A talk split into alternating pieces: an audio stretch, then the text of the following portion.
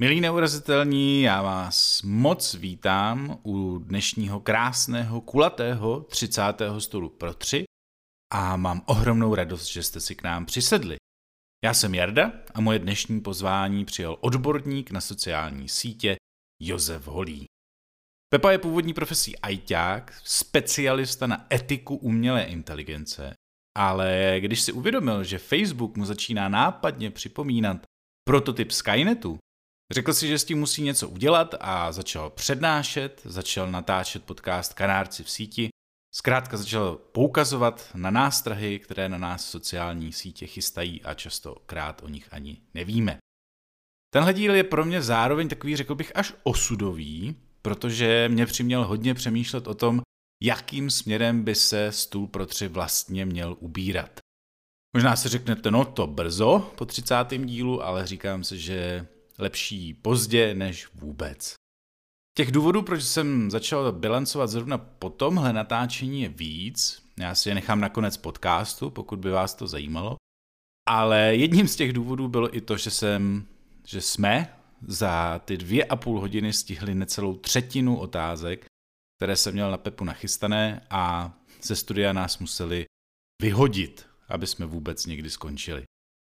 Tím se zároveň omlouvám všem, kdo mě podporujete na neurazitelný.cz lomeno podpora, že k tomuhle stolu nemůžu eh, z výše uvedených důvodů nabídnout bonusový přídavek k rozhovoru. Ale nebojte, v dalších dílech jsem se polepšil. A jedním dechem za vaši podporu od srdce ohromně děkuju. Je radost mít posluchače jako jste vy. Ale dost už bylo úvodního slova, je čas se pohodlně usadit a nahlédnout do hlavy dalšímu z velikánů. Pepo, vítám tě u stolu pro tři. Děkuji za pozvání. Pojďme se vydat na cestu, Pepo. Jak je možné, že na sociálních sítích řekneme lidem a často i blízkým lidem něco, co bychom jim do očí nikdy neřekli? Je to, je to vlastně určeno tou technologií. Je to dané tím, že nejsme v reálném prostředí, nejsme v reálném kontaktu nemáme tím pádem ty nonverbální signály a je daleko jednodušší něco říct v screenu, obrazovce, byť se za ní někde skrývá potom na druhém konci drátu nějaký další člověk, ale prostě je to něco jiného, než potom jednat z očí do očí. Ty jsi přednášce pro Brain and Breakfast říkal, že na sociálních sítích nebo na těchto platformách, že jsou tyhle ty Eh, bariéry uměle odstraňované, tak to mě až znělo jako nějaký temný úmysl, že se tam někdo vyloženě snaží, aby jsme si výjížděli do vlasů. Oni ne, ne že by byly bariéry uměle odstraňované, ale jako jsou posil, je posilovaný obsah ve smyslu jak příspěvků, tak komentářů, který eh, vzbudí nějakou emoční reakci. Takže na to je potom ten informační prostor a ten algoritmus, vlastně, který distribuje ten obsah a včetně těch takže vlastně celé ty platformy tak jsou, tak jsou optimalizované. Mm-hmm. Protože čím větší uh, emoční reakci zbudí, tím se nám vyplaví v těle víc dopaminu a tím potom máme větší návyk na ty platformy a vracíme se tam a trávíme tam víc času, což je to, o co jde, aby jsme potenciálně klikli na reklamu. Na ty sociální sítě se hází různé věci, že polarizují společnost, posilují nenávist a tak dále. Jenom si říkám, jak moc to dělají ty sociální sítě a jak moc jsme to my, jako jejich uživatelé? Uh, je, je důležitý říct, že sociální sítě nebo no, sociální sítě ne, jako nevytvářejí nové konflikty, nevykopávají nové uh, příkopy mezi lidma, ale jsou právě, jak jsou optimalizovaný na emoce, na ten dopamin a na emoce, tak jsou schopní odhalit i skrytý uh, nějaký konflikty nebo skrytý traumata, který třeba daná společnost má. Mm. Uh, takže v různých společnostech, v různých státech může jako v té v společnosti být různý, uh, různý dědictví z minulosti. Třeba v Americe je to nějaká forma latentního rasismu, takže najednou Eh, že Trump a, a, a tady ty maga republikáni tak najednou tlačí ten, ten bílej uh, narrativ toho, že je jiný rasy ohrožují a tak dále, což je jednoduchý na to naskočit a využít toho uh, v tom veřejném diskurzu a ty, ty sítě tomu potom pomůžou. A když tomu ještě pomůžou třeba nějaký trolové, tak už je potom jako hotovo. Mm-hmm. Tak, to, to vypadá jako hodně pěkná spirála, o tom se ještě určitě dneska pobavíme, ale ten základní princip si zmínil dopamin, který nás udržuje, to je takový obecný chemický princip i obecných závislostí, látkových závislostí, proto si o tom mluvil i jako o digitální droze ve své přednášce, lapení v sociálních sítích, taky máme na YouTube kanály neurazitelném. Ale kromě toho dopaminu jsem slyšel, že ještě další věc, jak člověka udržet v prostředí sociální sítě, je udržovat ho v pocitu ohrožení. Jak tohle to funguje z toho hlediska, že když máš pocit ohrožení, tak seš na té sociální síti víc? Pocit, pocit ohrožení je, uh, nejsem si jistý, jestli na to optimalizují takhle ty firmy přímo. Mm-hmm. Nicméně pocit ohrožení je taky emoce. Je to prostě něco, co, uh, co, co tě prostě donutí věnovat tu pozornost. Že? Bavíme se o attention economy, to znamená o ekonomice pozornosti, to znamená Eh, když, prostě tu, když tu pozornost nasměru buď přes pozitivní nebo negativní věci, jako je pocit ohrožení, tak jsem dosáhl svého cíle. Mm-hmm. Nutno říct, že eh, ty emoce, které třeba dostáváš z, ze sociální sítě nebo prostě z onlineového prostředí, tak ať jsou ty pozice pozitivní nebo negativní, tak ono, ono se ty neurotransmitery, jako je dopamin, vylučují prostě vždycky. Jo? To znamená, nejde o to jenom, aby se mi to líbilo. I, i negativní emoce je něco, na čem si můžeme udělat návyk. Mm-hmm. Ať je to pocit ohrožení, ať je to zloba, ať je to nenávist, ať je to cokoliv, nějaký pocit konfliktů, tak, eh, tak eh, te, ty, ty algoritmy a ten celý systém je postavený v danou chvíli se zdá na to, aby na tohle optimalizoval. Co se týká pocitu ohrožení, tak pocit ohrožení potom dokážou třeba v té rovině mimo sociální sítě využít populisti, pro který jsou zase tady ty sociální sítě geniální nástroj, protože jsou založený na emocích a populismus je o tom, jako využívat až zneužívat emoce nějakého davu a pracovat s ním. Zpracovat hmm. s ním. A jeden ze základních populistických nástrojů je, že pracuji s pocitem ohrožení. Uh, má, identifikuju nepřítele, řeknu, ten nepřítel vás ohrožuje. Takže pro bělochy vás o, bělochy ohrožují ne, ne, ne, ne, lidi nebílé barvy pleti, křesťani ohrožují voukeři, liberálové, kteří chtějí potraty a já nevím co všechno. A naopak. A takže, takže jako dá se s tím hezky pracovat. Jo? Ten, ta, ta síť sama vytváří hřiště, na kterým, když jsou v úvozovkách dobrý hráči, tak toho potom dokážou využít. Mm-hmm. Zároveň ty algoritmy jsou trénovaný tak, aby... Mně to přijde jako takový že jsou fakt vybalancovaný na to, aby z nás vymáčkli co nejvíc těch emocí můžou, udrželi nás tam co nejdíl můžou, ale zároveň, že si dávají velký pozor, aby nám nikdy nenaservírovali něco, co bychom si řekli, no tak to už je moc, tak to nazdar. Tam je otázka, co, co je moc, tak to nazdar. Ono v okamžiku, kdy už na té síti jako seš nebo jsme a tu službu používáme, používáme ji dlouhodobě, tak už potom vlastně jako moc nerozlišujeme mezi tím, uh, jestli je něco moc nebo není. Mm-hmm. Maximálně to moc si vytváříme nějaký vnitřní filtr, uh, že si řekneme, tak tohle sdílet nebudu, protože to by se mohlo dotknout, nevím, mojí bubliny, mých lidí, kteří mě sledují, nebo který mám v nějakém prostě listu přátel nebo něco podobného. Ale že, že by mi ten algoritmus dal něco, co by mě vyloženě jako donutilo z toho odejít, i když mi přijde do feedu Eh, zpráva od populistického lídra z druhé strany barikády, tak já kvůli tomu nepřestanu používat, nebo nepřest, nepřestal jsem používat Facebook. Spíš sleduju na sobě a nebo na ostatních, že mě vlastně naštve to, co tam ten populistický lídr jako píše a mám vlastně tendenci na to reagovat. A to je přesně prostě v tu chvíli jako plním tu, tu, ten záměr tvůrce toho systému, to znamená jak toho algoritmu, tak toho uživatelského rozhraní té aplikace, prostě té sociální sítě nějaký. Dá se říct, že je Facebook takovým tím příkladem něčeho, co začalo jako řekněme relativně pozitivní věc nebo s dobrou myšlenkou a postupně, jak se to vyvíjelo, byť tlaky, které jsou nějaký ekonomický a tak dále, tak se z toho stalo něco, co přináší docela dost zla, když bych tak řekl tak eh, je to příklad technologie, která je určitým způsobem postavená, nějak, prošla nějakou evolucí a okřídlený řečení je, že když vymyslíš auto, tak vymyslíš bouračku. Jo? Když mhm. vymyslíš letadlo, tak vymyslíš leteckou havárii. A když prostě vymyslíš štěpení jádra, tak jednak postavíš jadernou elektrárnu a za druhý vymyslíš jadernou bombu. Že jo? Takže to jsou, ta jedená bomba ještě trochu jiný příklad, ale ty, ty, ty bouračky, tak to je, to jsou ty unintended consequences, to jsou ty neočekávané dopady, kdy každá technologie sebou nese nějaký prostě nezamýšlený dopady, který na začátku se těžko předvídají. Čím je ta technologie transpo, transformativnější, jestli je to správný slovo, to znamená radikálnější, nová, tak tím samozřejmě ty nepředvídatelné konsekvence, důsledky, dopady jsou jako víc nepředvídatelný v podstatě. A v případě, v případě Facebooku, ale to není jenom Facebook, to jsou v podstatě všechny jako tyhle služby, které servírují obsah na základě behaviorálních profilů, to znamená profilů chování, to znamená na základě uh, vlastně těch emocí. Na konci to vždycky skolabuje do nějakých těch emočních vzorců. Tak, tak, takže se bavíme o nějaký třídě technologií.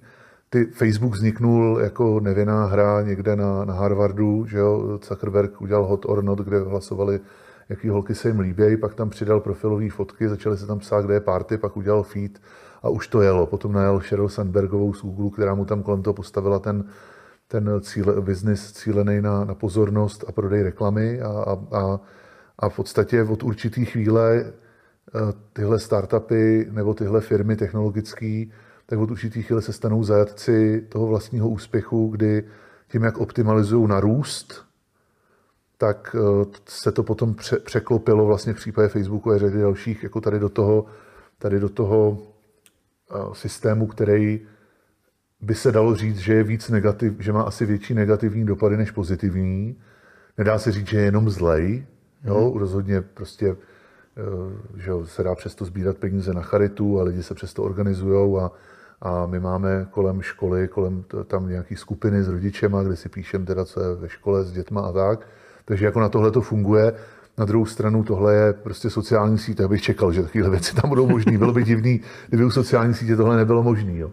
Takže ta, a ty negativní konsekvence se ukazují už jenom to, co víme, buď z vnějšího pozorování, anebo z uniklých nějakých zpráv, dokumentů, jako třeba z těch, který vynesla skoro přesně před rokem Francis Hogan, whistleblowerka, tak se ukazuje, že těch negativních konsekvencí je hodně. Že tím, jak je to velká platforma, 3 miliardy lidí měsíčně, ty lidi na tom tvář, trávějí, eh, trávějí prostě jako denně, když už tam přijdete, tak už tam nejste jenom 10 minut, prostě v průměru jsou to řádově nějaké hodiny a tak dále.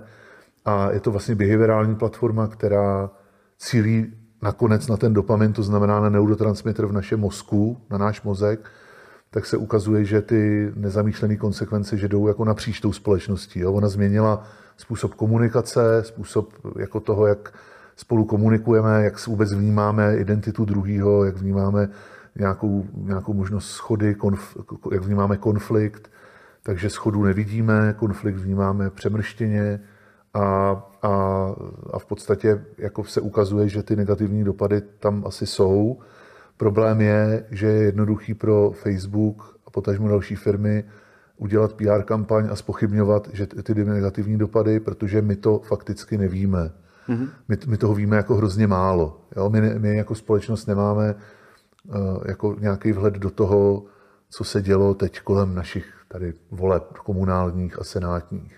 A až budou teď prezidentské volby a proběhnou a někdo to vyhraje, tak my nebudeme vědět, co se dělo na Facebooku. Jo? Mm. Analytici typu prostě Josefa Šlerky a pár dalších, kteří mají přístup k určitým jako sadě toolů, tak se na to budou koukat ale skutečně, aby jsme věděli, jako s, s jakým sentimentem obsah šel kterým lidem a proč, tak to nevíme. A to je prostě to je, to je skrytý know-how toho, toho algoritmu. Hmm. Zatímco třeba jiný celoplošný média, jako je Česká televize, rozhlas, a i komerční, nejenom veřejnoprávní, tak podléhá nějaký regulaci. Prostě my víme, co tam je a když se nám něco nelíbí, tak můžeme vznést nějaký podnět, což tady dost dobře nefunguje. to je pravda. Eh, jak se líčilo, takový hodně zhuštěný, ale vývoj Facebooku, dá se tam vyhmátnout nějaký okamžik, kde se to tak říkají zvrhlo?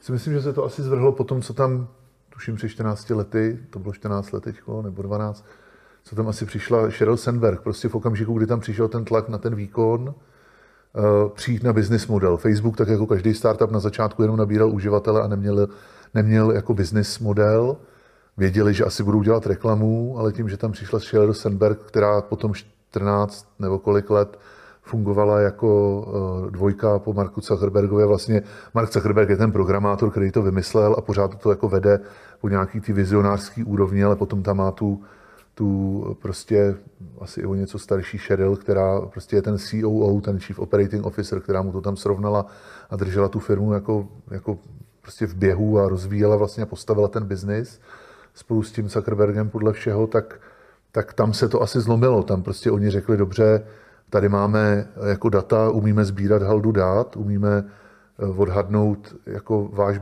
tvůj behaviorální profil pro různý kontext a, a potom jsme na to schopní cílit reklamu, takže budeme dělat prostě v podstatě nějaký behavioral targeting, eh, cílení reklamy na základě těch behaviorálních vzorců. A, že potom to se ukázalo prostě v kauze 2016, 2016 kauze Cambridge Analytica, což, byla, což byl spin-off, což byla firma soukromá, byl to spin-off vojenského kontraktora amerického, který prostě měl nějaký vojenský know-how, jako z psychologických operací a dalších věcí. Stál zatím člověk, který se už jmenuje Steve Bannon, což je zase šéf propagandista Trumpa a tak dále a tak dále. A těm se podařilo částečně nelegálníma způsobama, částečně legálně pozbírat behaviorální data prostě v velkých voličských populacích v Americe, v Británii a kdo ví kde všude.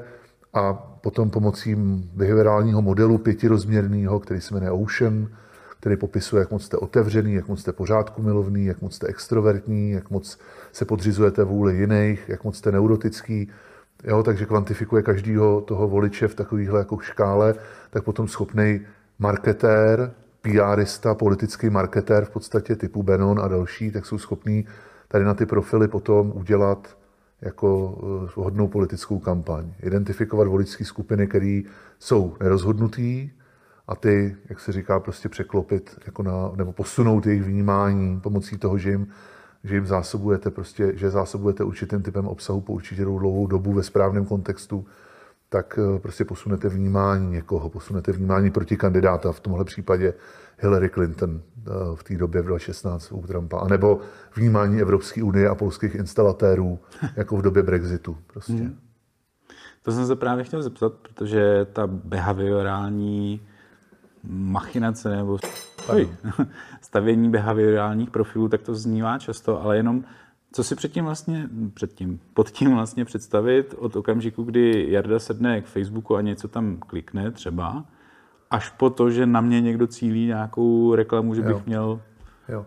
Tak co, co vlastně dokázali ty datové věci z Cambridge Analytiky a Facebook, jako lidi na Facebooku to musí vědět už dávno, tak oni dokázali, že řádově na základě jako málo lajků, dejme tomu 10, 15, možná 20 lajků, jsou schopní o tobě zjistit poměrně hodně. Mm. Tvoje politické názory, uh, to, jestli uh, sexuální orientaci, možná nějaký jako zasutý Eh, jako traumata a takové věci. A samozřejmě čím víc těch lajků a těch aktivit jako, jako roste, tak tím víc eh, jako toho o tobě vědí. A teď o tobě. Eh, ono je to statistika, to znamená, oni se u, konkrétně u jednoho člověka můžou zmílit, ale potom v nějaké populaci jsou prostě schopní tu populaci charakterizovat. A tady ty data jsou potom samozřejmě cený na to, abys na ně cílil, a teď jako co, abys na ně cílil obsah, abys na ně cílil reklamu, tam je otázka, jak to funguje skutečně u reklamy, kdy u reklamy jde o to, aby si na něco kliknul. Teď, na, teď proti Facebooku běží kauzy v Americe, kde se ukazuje, že dlouhodobě nadhodnocují některé metriky, které ukazují eh, zadavatelům reklamy. Mm-hmm. Jo, nebo že jako vypadá to, že nadhodnocovali. Jako. A že například říkali, že ty tam zadáváš reklamu a teď oni ti říkají, jaký to bude mít reach, jaký to bude mít dosah kolika lidem se to ukáže, tak to bylo třeba nadhodnocený. Mm-hmm. Existují existují analytici, kteří říkají, že jako cí, behaviorální cílení reklamy, to znamená na produkt, jo, takový ty pračky nebo prostě svetry nebo já nevím co, klikneš na to a pak si něco koupíš, takže to nefunguje zas tak dobře, že to je vlastně jako celý takový jako samoudržující se lež, kdy marketingové departmenty potřebují dávat peníze do onlineu a na to konto Facebook jim dává teda nějaký jako argumenty ve svých jako prezentacích na to, aby ty peníze dali jemu a potažmo Google a další. Na druhou stranu už to běží dlouho, takže já tomu nevěřím, nějakým způsobem to fungovat může nebo musí, ale co mě jako reklama mě až tak osobně jako netrápí, byť samozřejmě zase už jenom ten fakt, že sbíráš behaviorální data poměrně tvoříš hodně bohatý jako profily lidí, nejenom jak se jmenují, kde bydlejí, kolik mají dětí a tak dále, ale prostě jako opravdu si tvoříš digitální otisk toho člověka, tak to je problematický z hlediska jako privacy, z hlediska, z hlediska prostě práva na soukromí, ale spíš, co mě uh, jako, jako vadí nebo, nebo jak se říká, tankuje nebo děsí víc, tak je, tak je ten, tato zneužití právě pro ovlivňování, kdy, ty, kdy, to není, kdy to neznamená, že musíš jít a dokončit nějakou transakci, ale kdy prostě já chci změnit tvoje vnímání jako nějakého problému, nějakého fenoménu. Na to konto uh, já nemusím být tak, na to konto to asi nemusí být tak sofistikovaný, abych tě dohnal k tomu, že půjdeš a klepneš a dostaneš se na e-shop a tam si to koupíš, mm-hmm. což je poměrně těžký se zmanipulovat jako do toho, aby se šel a něco si koupil, i když to samozřejmě říkám, nějak to fungovat musí, protože už to funguje dlouho, ale změnit vnímání reality tím, že ti prostě v určitém kontextu řeknu o určitém politikovi, určitém problému, určitém fenoménu, nějaké věci, které budou na tebe cílený, protože budu vědět, že jsi konzervativní, tak prohlásím zelenou politiku za levičácký výmysl a ty jsi prostě konzervativní a nemáš rád levičáky, takže byť seš pro to, aby se bojovalo s klimatickou změnou, tak ale už to, že řeknu tady ty slova, že je použiju a potom tě do těch skupin, ve kterých seš, budu dávat dostatečně často a ty to budeš vidět dost často, tak je dokázaný eh, prostě na základě psych, přesně mer exposure efektu, efektu prostého vystavení, o kterém jsem asi mluvil na té přednášce, mm-hmm. že prostě, že tobě se to do té hlavy dostane a to tvoje vnímání toho daného problému se prostě změní. Jo? Takže to je potom nějaká manipulace s nějakým naším obrazem reality, protože my si realitu nějakým způsobem interpretujeme. Takže je potřeba odhlídnout od toho, jestli prodáváš jako prášek, používáš tu samou platformu, ty samé data a ty samé mechanismy na to, abys prodával prací prášek, ale tam je ta transakce, tak tam je otázka, jak je to skutečně efektivní, ale u té propagandy, manipulace, změny prostě PR, změny nějakého veřejného mínění, potažmo dezinformací, tak tam se zdá, že to funguje jako velice dobře. Zmínil jsi tady Francis Hogenovou. Ehm, jedna z těch věcí, které mě tam nejvíc ehm, vytřeli zrak, jak se říká, nebo podobně, tak je to, že byla snaha přes nějakou etickou komisi nebo nějaké interní oddělení poukazovat na věci, že hele, tady se děje tohle, měli bychom to nějak změnit a tak dále. A vždycky to, nebo prakticky vždycky to narazilo na to, že ten ekonomický zájem byl nějak silnější. Si nedovedu představit, že, by za, že bych pracoval v nějaké firmě, někdy by za mnou přišel a říkal, hele, hm, tady to, co děláme, tak tady spěje ke, genoc, ke genocidě. A bych řekl, hm, ale prachy nesmrdějí, jako sorry. Uh, to je nějaké jako morální nastavení toho systému. Jo? Je dokázaný, že, nebo dokázaný, takový ten úzus je, že v podstatě Silicon Valley je plný podstatě těch amerických levičáků, mm-hmm. to znamená takových českých topkařů asi nebo čeho, nebo možná jako ČSSD nebo něco takového, to je jedno, ale eh, protože to tam je posunutý, ale, ale, ale přitom potom ten systém jako slouží Trumpovi nebo podobným lidem. Uh, Tohle, o čem mluvíš, tak to ona jako říkala, to je celkem dokázaný a ono to ukazuje několik věcí. Jedna věc, kterou to ukazuje, je, a to se jako ví, to není žádný překvapení z historie korporací, a soukromých firm, firm samoregulace nefunguje. Mm-hmm. Jo, obecně. Když necháš samoregulaci na těch firmách, to znamená trž, kapitalistických jako funkčních celcích, jejich úkolem je vydělávat, na čímž není nic špatného, protože takhle to prostě je, to je jako od toho jsou firmy, aby vydělávali, tak samoregulace nefunguje. Mm-hmm. Potřebuješ k tomu velice silný jako ten leadership, ty lidi vevnitř, velice silný étos té firmy a potřebuješ mít už v tom étosu nějaký jako etické normy zanesený. Takže třeba Page s Brinem, když zakládali Google, tak jejich hlavní moto, který vyselo všude v těch kanclech a potom postupně jim trošku vyvanulo, ale pořád ho v podstatě mají někde napsaný, tak je uh, don't be evil, to znamená nebuď zlej, jako, jo? protože si asi uvědomovali, že jdou zacházet s obrovským množstvím dat. Už v té době ještě než začali dělat jako cílení reklamy na, na základě chování, už když zpracovávali, prolizeli ten web a pomocí PageRanku dělali ten Google prostě .com, ten prohledávač, ten vyhledávač, tak, eh, tak, už si řek, tak už řekli don't be evil. Zatímco Zuckerberg do toho šel, tady do toho podniku prostě s tím, že říká uh, move fast and break things, to znamená hejbej se pomalu, uh, pardon, hejbej se rychle a rozbíjej věci. Mm-hmm. Tak to je kvalitativně úplně jiný étos. Takže na to konto pak to máš nastavený vevnitř jako určitým způsobem, navíc je to prostě ten americký technologický startup potřebuje přitáhnout co nejlepší lidi, takže jim všem dá akcie, ty akcie jsou vázané na výkon, zároveň je to celý agilní, protože je to datově řízený, takže to není jako hierarchicky řízený, i byť samozřejmě nahoře sedí Mark a, a, a Sheryl a další, ale prostě máš tam nějakou autonomii těch týmů a ty týmy jednotlivý, každý se stará o kousek toho systému a každý z nich je měřený velice jako tvrdě, protože máš co měřit, máš tam miliardy lidí, takže se dá měřit, že tenhle tým tady v té komponentě, která se týká komentářů nebo sdílení fotek nebo něčeho, takže najednou jako zpomaluje tu firmu, že najednou lidi mín sdílejí fotky, nebo mín, dávají mín komentářů, nebo mín lajkujou. A na to konto potom ten, ta, ta, to hodnocení toho týmu jde dolů a na to konto pak bonusy jdou dolů. Že jo? Mm-hmm. Takže tam máš takovýhle jako inkorporovaný ta, v takovéhle struktuře, která, což jako je fajn, jo? To, tohle, tohle funguje jako v řadě jiných, tohle funguje normálně ve firmách. Jo? To, to prostě to je jako, ano, chceš vymačkat ze, ze zaměstnanců co největší výkon. Problém je, že tady oni nevyrábějí prostě auta nebo, nebo nábytek, nebo ani nepíšou účetní software, jo, pomocí kterého asi nikdo neudělá genocidu, když taky by to asi šlo, ale jako jen tak. Ale, ale prostě uh, oni dělají sociální síť, která ovlivňuje jako vědomí v podstatě řádově miliard lidí. Tak v tu chvíli tam je, tam je jako jasný jako konflikt mezi tím, o co jde těm lidem v té firmě a o co vlastně, a co ta firma způsobuje na venek. A když potom ti přijde takovýhle interní, takovýhle interní department, interní oddělení, jehož reprezentantem byla ta Francis Hogan, to znamená, ona, oni se koukali dodat a sledovali negativní jevy, který způsobuje ta platforma.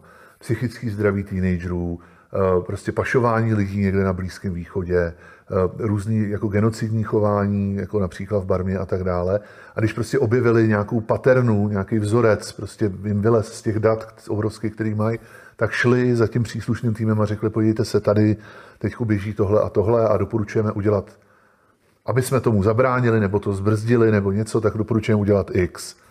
A, ty, a teď ty lidi jako zřejmě jak jsou v nějaký bublině, někde v Silicon Valley, v poměrně homogenním prostředí z hlediska jako myš, jako myšlení, ne z hlediska rasy a vyznání, ale z hlediska jako myšlení. To znamená, všichni budujeme ten nový Silicon Valley, prostě startup, novou realitu, bla, bla, bla, online, bla, bla, bla, tak uh, možná ani nedokázali jako vůbec poslouchat, co jim tady ten interní department říká a jenom jeho vnímali jako lidi, kteří je zpomalujou, který jim vlastně jako hodí klacky pod nohy a oni potom nakonec nedostanou ty bonusy, protože jim prostě poškodí ten jejich kousek toho biznisu, o který se tady ten daný tým stará. Takže Ona říkala, že vždycky přinesli ty doporučení a, a že prostě to vždycky bylo smetený ze stolu, že nikdy na to nikdo nereagoval. Ale tohle je jako je celkem běžná, běžná věc, bych řekl, v řadě firem. Mm-hmm. Problém je ten, že prostě když vyrobíš špatně sedačku, tak ona se rozláme, ale když vyrobíš špatně sociální síť, tak z toho potom je uh, jako hodně mrzení ve světě. No. Když jsem se bavil s pár lidma, kteří se pohybují na, ve světě marketingu, nebo, nebo bych je dokonce označil za influencery, tak se často, často, často opakovala věta, hele, Facebook je mrtvý. Co ty si o tom myslíš?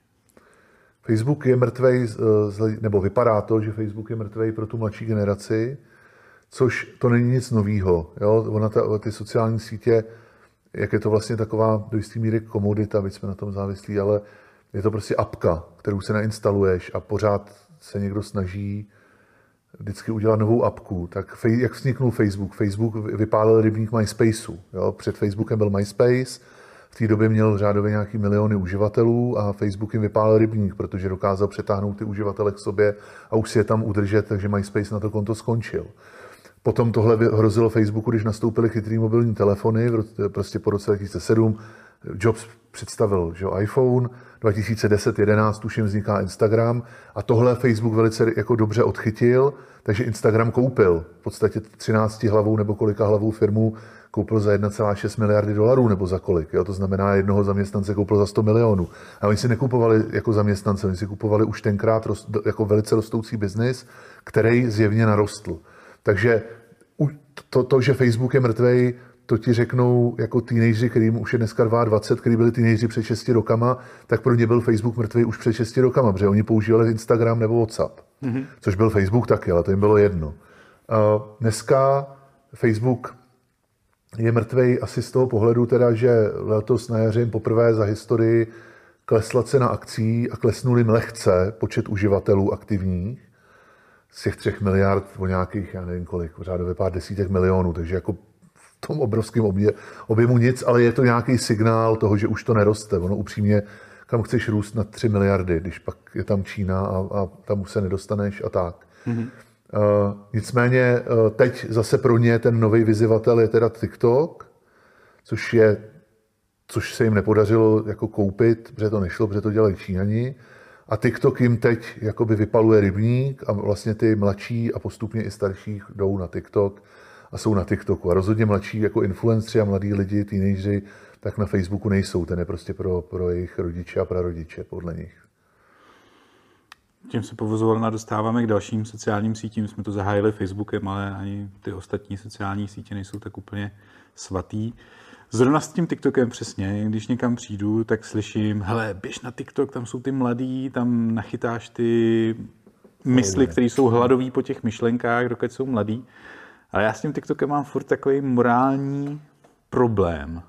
Jo, že nevím, jak se na to díváš ty, ale takový to, jo, patří to Číňanům, kdo ví, co tam dělají s těma datama. No, tak to máš správně. Eh, teď, se, teď, teď byly senátní slyšení, kam si pozvali takhle. TikTok patří Číňanům. TikTok patří čínské firmě, která se jmenuje ByteDance. Mm-hmm. Jo?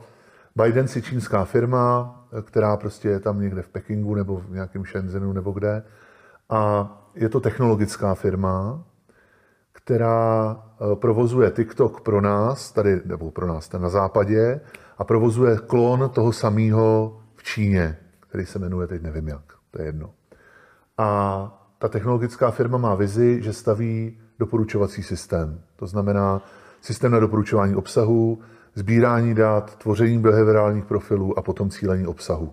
To jo? známe, ano. Takže to je, takže a jejich doporučovací algoritmus se experti shodují, že je jakoby lepší než Facebooku, což se jeví, že asi jo, protože ten jejich růst je jako velice explozivní lidi, co na to jdou, tak se shodují na tom, že to velice rychle pozná, aniž by si tam museli toho moc vyplňovat, jenom jak prostě tam přijdeš a začneš koukat na videa, tak ono to sbírá všechny mikrointerakce, ty se ani na to video nekoukneš, jenom jak scrolluješ tím, jako tím feedem těch videí, tak když jenom trošku zpomalíš o pár jako milisekund, tak on to ví, aha, tohle tě zaujalo víc, takže, takže ti začnu dávat něco podobného a tím tě vlastně naviguje do toho, co chceš a pak končíš prostě s videama, který tě nějakým způsobem baví, zajímají a tak dále. Uh, takže, takže jako mají velice agresivní doporučovací algoritmus a velice agresivní tu dopaminovou zpětnou vazbu. Jo, že prostě dostáváš pořád něco nového, je to zábava, budí ti to emoce. Když jsi influencer, tak, tak tam taky dostáváš prostě lajky, máš nějaký followery a tak dále a tak dále. Jo, prostě tohle se tam děje. Uh, to je jako jeden rozměr. Druhý rozměr ale bohužel je ten, že teda to patří jako Číňanům. Uh, ty Číňani Samozřejmě oni inkorporovali jako TikTok jako v Americe, takže ten, který využíváme my, tak to je oficiálně jako americká odnož, která je jenom vlastně nad tím Bidencem, ale fyzicky to má CEO, prostě ředitel v Americe eh, a celý management a tak. Na druhou stranu před, před prázdninama jsme o tom mluvili vlastně teď po prázdninách, že jsme to natáčeli před prázdninama, tak líknuli, jako vyšly najevo některé interní zase komunikace z TikToku, kde lidi na poradách se mluví, baví přesně o tomhle, jo? že eh, mluví tam o superadminovi, to znamená o někom v Pekingu, kdo má přístup ke všem datům, i když by hmm. neměl mít do té americké firmy, o tom, že všechno stejně rozhoduje ústředí v Číně a tak dále a tak dále. Eh, z podstaty věci si jako asi neumím, jako pokud se shodneme na tom, že můžeš ovlivňovat, a zřejmě jako se nám asi ví, že to je pravda, tak že můžeš ovlivňovat vědomí pomocí jako algoritmu a pomocí sociálních sítí, proto máme dezinformace a proto jsme rozhádaný, bla, bla, bla, tak, tak tohle funguje na TikToku a ty, když máš Čínu, který je, což je náš systémový vyzývatel že pro 21. století, Rusové jsou teď v podstatě jenom rozpadající se impérium, který doufejme jako brzo skončí, ale Čína je ten hlavní, to je ten hlavní vyzývatel, to je ten, s kým by se ta Amerika teda měla v tom 21. století přetahovat a jde to zase na úroveň až těch hodnot toho systému. Prostě Čína je totalitní komunistický stát a tak dále. Tak pro tuhle totalitu je velice výhodný vlastnit jako platformu, na které jsou miliardy lidí, kterou notabene postavili, jak si říkal o tom, mladí lidi, pojď tam, budou tam mladí lidi, kteří jsou otevření těm myšlenkám, to jsou lidi, kterým, kterým se do 25 se učíš hrozně rychle pořád. Tvoří se ti sociální inteligence, utváříš si názor na svět, když jsi v pubertě a tak dále. Že jo? Proto jsou pubertáci tak nesnesitelní. takže vlastně, uh, takže vlastně v, v, v tomhle kritickém období mít možnost sbírat jako tvoje behaviorální data a zároveň už tě ovlivňovat, tím, že ti některé témata posílím, některý upozadím, některý možná vůbec nepustím, tak to je velice výhodný pro čínský jako totalitní systém. A na tohle téma se samozřejmě vedou jako určitý diskuze i v Americe a byly senátní slyšení z jejich CEO. Zatím je to bohužel v režimu převážně, co jsem jako sledoval, aby teda data Američanů byly uloženy někde u Oracle v Americe, tak fajn, mm. to je jako jeden rozměr. Ale tam jde opravdu jako o něco jiného. Tam jde o to, že když máš takhle mocnou platformu, na který zase ty lidi tráví x hodin denně, tak to určuje, co ty lidi, co se těm lidem dostane do hlavy, co se jim jako dostane do mozku. Dřív to určovali komerční média v Americe, který držel americký korporát, a dneska to určuje prostě algoritmus, který postavili Číňani jako velice agresivní doporučovací algoritmus na behaviorální cílení. Jo, ta, ta, asi když to, long story short, když to prostě schrnu, tak nechali bychom si tady Číňany pod, jako provozovat celoplošnou televizi? Asi nenechali. Asi ne. Asi si myslím, že by to regulátor bezpečnostní složky a další jako nedovolil, aby tady Číňani provozovali celoploš, aby prostě nahradili, nevím, novou Primu nebo někoho a jeli prostě večer v prime timeu jako zprávy o Xi Jinpingovi. Tak to bychom si asi nedovolili. Tohle se teď děje s TikTokem. Máme mhm. celoplošnou, jako velkou masivní sociální síť, která se jeví nekonfliktně. Na druhou stranu Číňani nejsou Rusové. Rusové mají potřeby, potřebu jako útočit a vyhazovat do vzduchu muniční sklady Čí, čí, čí, Číňani jako jedou dlouhý míče, že? ty hmm. prostě plánují na desítky let dopředu, nebo aspoň se tak tvářejí. Takže tohle je pro ně jako oportunistická hra, kdy budou mít nějakou naší nastupující generaci, která už nejde na ten Facebook a na ten Instagram, tak ji bude mít na tom TikToku. Bude o ní vědět hodně, už teď si může hrát s jejich pohledem na svět, s popkulturníma ikonama, odkazama, hashtagama, způsobem myšlení, jo, vyjadřování, tam, tam, je, tam jako řada designových jako choices, jako, jako voleb, který prostě ty tvůrci toho systému dělají, jo. Eh, nehledě na to, že oni moderují ten obsah velice, jako oni podporují influencery, který pracují s nima, s těma influencerama, který jsou jako velmi úspěšní, tak jim dávají nějakou podporu minimálně v Americe, nevím, jak je to v Čechách. Mm-hmm. Ale prostě pracují s nima, jo. Na tom je to postavený, že oni na rozdíl od YouTube se o ty svoje influencery starají, to znamená, oni jim dávají podporu, oni jim dávají eh, insighty, vhledy do toho, jaký hashtagy teď frčejí, jakou novou kampaň udělat, aby si udrželi ten followership. Takže to je v podstatě jako, jako práce i tady s těma důležitýma hráčema, s těma influencerama, tak když, a když jsi influencer, 18-16 letá holka, která má půl milionu sledujících nebo kolik, nebo milion, já nevím, a někdo za to přijde a řekne ti, tady je hashtag, který teď frčí a když na to uděláš kampaň, že se projdeš s květináčem po, po, po venku a on ti spadne a bude to obrovská legrace, což nebo něco podobného, to je jedno, tak ty řekneš, jo, tak to jdu dělat. A děláš tohle místo, aby si sledovala, že nevím, že čínský režim drží prostě 5, miliard, ne, pardon, 5 milionů Ujgurů někde v koncentráku nebo kolik. Jo, nebo aby si se věnovala tomu, že asi útok na Ukrajinu byl špatný, anebo aby si se věnovala tomu, že uh, prostě tady možná nechceme pro čínskou, pro ruskou vládu, nebo uh, klimatické změně, jako čemukoliv, to je jedno, jaký témata si vemeš, hongkongský protesty, Tajvan, prostě cokoliv vlastně odkloníš, máš kontrolu nad těma tématama, které v tom veřejném prostoru jsou a to je přesně to, co jako systém, jako je Čína chce. No. Mm. Takže když to shrnu, tak mají platformu, na které si můžou načíst mladí lidi, zjistit, jak se chovají, pomaličku je třeba začít někam posouvat názorově a tím, že je znají, tak potom velmi cíleně. Až ty lidi dolezou do exekutivních pozic, tak oni si ten jejich behaviorální profil vytáhnou a zjistí, že, že nevím, jsou depresivní, neurotický, že, že nejsou srovnaný se svojí nějakou sexuální identitou. Něco, jo, a na to najednou, a to najednou to, na to pak můžeš jet jako vlivovou operaci zase, už v režimu nějaký jako menší škály nějakých jako tajných služeb nebo nějakého ovlivňování v rámci obchodních vyjednávání, a tak dále. A nebo, nebo, nebo prostě teď eh, jako se ty lidi učí, že čínská kultura není zas tak špatná. Samozřejmě čínská kultura bude úžasná, protože je to tisíce let stará kultura, ale ne ta, která tam je od prostě 40. 50. let 20. století. Ta je samozřejmě strašná, takže a ty v tu chvíli najednou budeš mít decision makery, kterým za 15 let bude 35, nebo za 20 let jim bude 35 a oni najednou se na Čínu budou koukat jinak. Oni budou říkat, to není jako zase tak jako špatný, teď vlastně nevím proč, ale líbí se mi to. Mm-hmm. Jo, prostě protože jsem prostě měl určitý obsah denodenně x hodin v kritickém období mého života třeba. Něco takového. No. To těžko, zase unintended consequences, jako těžko se to předvídá. Tohle to je hmm. jako v podstatě experiment, to je obrovský, ty sociální sítě, to je další jako věc, že to je vlastně jako v reálném čase obrovský behaviorální experiment, sociologický, psychologický.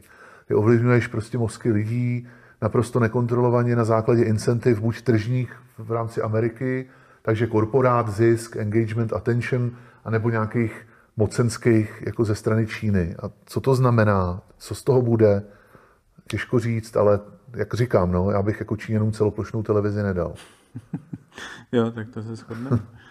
Mm, v přednášce na paní v sociálních sítích si ještě zmiňoval Instagram, ten je teďka meta, takže tam je otázka, jak, jaký bude mít vývoj, ale zmiňoval si tam třeba, že známe, že Instagram ničí psychiku mladých holek třeba. Uh-huh. Jak tohle funguje? Tohle, tohle je výzkum uh, Jonathana Haita z New York Stern, New York University Stern, nebo jak se to jmenuje, prostě v New Yorku v Americe, což je sociální psycholog, tuším ten pán. On se zabývá negativníma dopadama sociálních sítí a jako zkoumá teda, jestli teda je to jako víc negativní nebo víc pozitivní. A co udělal, tak se podílel na studii toho, že uh, oni zjistili, že, respektive takhle, oni našli korelaci mezi uh, nárůstem jako depresivních nebo maniodepresivních, prostě depresivních stavů mezi populací teenagerů, která nas, který, který jako vystřelil, tady, to, tady ta křivka vystřelila, zvláště u holek po roce 2011, což přesně koreluje jako s nástupem Instagramu. Eh, zároveň, tak to je jeden data point, jo? tak dobrý, mhm. korelace neznamená kauzalitu, to, že se ti dvě křivky jako mají podobný tvar, neznamená, že to spolu souvisí, budíš. Eh, od whistleblowerky Francis Hogan víme, že Facebook si dělal kvalitativní studie svých uživatelů a ptal se uživatelů, teenagerů, na to, jak se jim používá Facebook, WhatsApp, Instagram a tak dále. A zjistili, že v případě Instagramu, takže vlastně ty lidi to používají, protože musí, protože to používají, ne, že by na to byli tolik závislí na dopaminu, asi taky, ale zároveň musí, protože to používají všichni. To znamená, je tam ten social jako hrozba té exkluze z té společnosti, takže vlastně tam seš, protože tam jsou všichni a vzájemně se tam drží v šachu, že jo. Mm-hmm. A kolektivní akci, že by odešli, tak to neudělají, to nejde. No a, a ale vlastně, že nejsou šťastní. Jo, to, to vyloženě vylezlo z toho kvalitativního výzkumu a jak to probíhá. To jsou ty fokus grupy, jedno, rozhovory, potom to doplně nějakou, nějakou kvantitativní studii prostě někde na webu a tak dále. A prostě zvyšlo jim z toho, že jejich uživatelé nejsou šťastní po tom, co to používají. Zároveň Facebook sám ještě z těch interních kvantitativních dat viděl, že, že, eh, jako, že lidi eh, prostě tam z hlediska jako nějaký sentiment analýzy, takže tam jako jsou, že to jako vzbuzuje negativní emoce. Proč to vzbuzuje zrovna u teenagerek? Ta teorie Jonathana Haita, takže máme poměrně dost evidence, jak říkal prostě Dušan Klein v pátrech Noxe, teď už máte všechny důkazy k tomu, indicie, abyste odhalili. Takže prostě máme takovéhle indicie. A ten Jonathan Haidt v podstatě eh, ještě s dětskýma psychologama a tak, nebo pro dorostence, pro teenagery, tak eh, zjistili, že eh, jedna z příčin může být taková, že samozřejmě eh, během puberty, během teenage, prostě jako let, se ti vyvíjí ten sociální mozek. Určuješ si, hledáš si své místo v tom světě. Zjišťuješ, jak fungují různý typy hierarchií, jak, jaká je tvoje jako sebehodnota, jak vůbec tu sebehodnotu, jako, jak se k ní vůbec stahovat a tak. Na to konto ty dáš těm dětskám ve 12-13 telefon, dáš jim Instagram, kde to je celý o falešní prezentaci, to znamená, čím víc líp se tam nafotím, prostě tak tím líp. A potom je to o, laj, o lajkách. Mm-hmm. Zároveň je to, takže to je jeden rozměr. Takže je dokázaný, že se teenagerům jako mění tady ty jako vlastně hodnotový žebříčky, hodnotový jako schémata. Jo? Jsou zdokumentované případy, že prostě nějaká jako, že jo, holka mladá, nějaký děvče jako se pokusí o sebevraždu nebo propadne do deprese nebo se cítí špatně, protože poustnula fotku a její kamarádky, o kterých si myslela, že to jsou její kamarádky, tak jí tu fotku zalajkovali až potom, co zalajkovali fotku jiný holce, která s ním ale není taková kamarádka. Jo, takže máš, co, což je normální, že to jsou taky ty partičky v nějakém věku 12-13 let, a tak si to vem z té třídy, kde dneska se kamarádi tyhle dvě a zítra tady ty tři, tak to přenes prostě do světa jako e, doporučování obsahu lajků a, a falešné identity, kde se všichni snažíme vypadat úžasně a kopírovat někoho. A, a v tu chvíli vlastně ty, ty děcka tam mají, vlastně najednou je to o lajkách, najednou oni si to staví okolo aktivit, takže najednou přátelství se může tvořit na základě toho, jak rychle ti něco olajkuju, jak rychle ti něco jako okomentuju. Mm-hmm. Ale už ty děti nevědějí, že možná to ta kamarádka olajkovala někomu jinému dřív než tobě, protože prostě ten systém jí to ukázal později.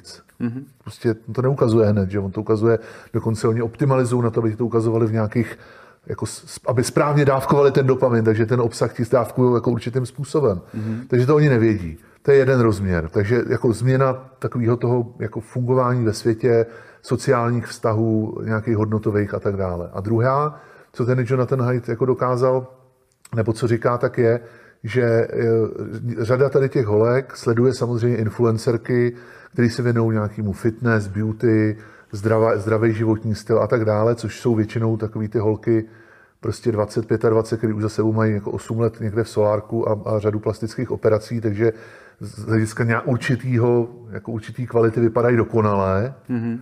A teď samozřejmě holka, který je 13-14 a je v pubertě, puberta zuří, jako, že ho řádí, tak jako ona v tu chvíli nevypadá dokonale. Jo? Takže a v tu chvíli najednou je to zrcadlo. A v tu chvíli jako propadá do určitého jako stavu a pak ještě tam má ty dvě kámošky někde nebo nějaký holky ve třídě, který zrovna vypadají dobře, ta puberta se jim zrovna daří, tak se tam fotí a vypadají daleko líp. Je to prostě jako hrozně neúprostný. Ta, mm-hmm. ta konfrontace s tou dokonalostí, která je ale nedosažitelná, která je iluzorní, to jsme zpátky u toho, proč jsme si schopni nadávat. Jo, je to vlastně virtuální jako svět, tam je tam, je tam ne, to je simulakra, že jo, jak, jak říkal Baudrillard, ten, ten filozof francouzský, tohle je ta ultimátní, my, ne, my, ne, my neinteragujeme s reálnýma lidma, fenoménama, bytostma, my, my, my interagujeme se simulacema a v řadě případů ta simulace už je jako je derivát té simulace, že to je nějaká, nějaká hierarchie prostě čtyřech levelů té simulakry eh, toho francouzského filozofa.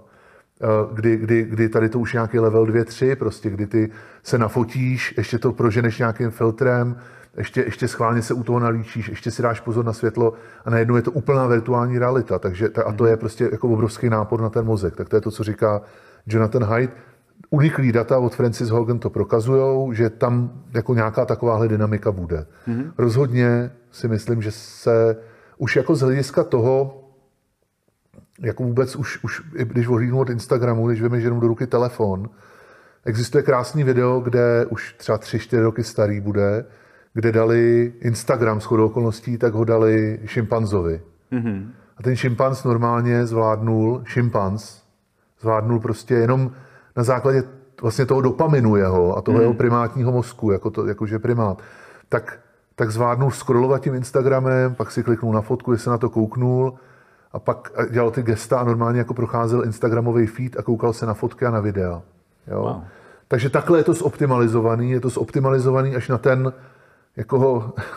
Na šimpanze. na šimpanze, reptile brain, to znamená effortless, působí to opravdu na tu, na tu první signální a myslím si, že jako v tom, v tom komplikovaném období té puberty mezi 10. a 20. rokem, nebo jak se to kvantifikuje, nebo jak to je, tak, eh, tak asi jako zavřít tě prostě k displeji, ať si tvoříš názor na svět jako přes fotky, lajky a videa, takže to jako není dobře. Vy jsi naopak měl jako vnímat tu realitu co nejvíc, dokud se ten mozek učí. Že jo? Tak tady to je virtuální hrozně. A vlastně hrozně sploštělý. Je to, je to hrozně jako jednorozměrný nebo málo rozměrný obraz o světě. Mm-hmm. To si to hezky uh, navodil další téma a sice, když jsi zmiňoval ty 16-letý influencerky a podobně, tak dostali jsme se do bodu, kdy naše kariéra a kolikrát i život může záviset na nějaký jemný nianci na sociální síti, že nás třeba, nevím, zrušují nám účet nebo nám ho jenom bloknou a my jsme totálně hmm. tam? Ano.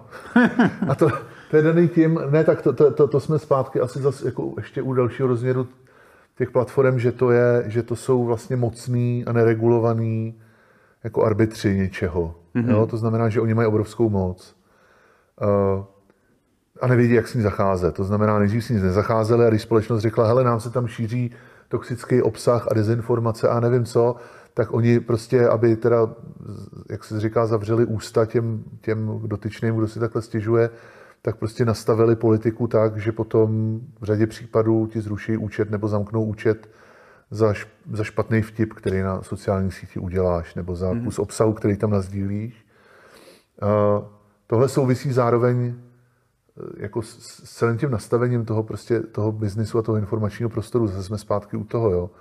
Uh, kdy, kdy oni jsou teda, a zároveň to souvisí s tou jejich obrovskou mocí. Oni jsou neregulovaní. Že ono se mluví o svobodě slova a teď už se mluví o regulacích v evropský, na evropské úrovni jsou Digital Markets Act, Digital Services Act prostě a ještě AI Act, který mají nějakým způsobem mluvit do toho, jak regulovat ty platformy. A na druhou stranu je to, je to krok dobrým směrem, ale prostě oni jdou dál, oni jdou rychle. Najednou je tady TikTok. Jo. Mm-hmm. My jsme se teprve teď po prostě 12, 13, 15 letech, co je Facebook, jako ten vzniknul 2004, snad 2004, takže 18 let, jo. Eh, velký začal být 27 nebo kdy, takže 15 let. Takže po 15 letech jsme si řekli konečně, aha, tak to zregulujeme teda, jo. Tak to je, a do toho najednou ti sem vletí Čína s dvěma miliardama uživatel a s TikTokem a s vysoce návykovým algoritmem.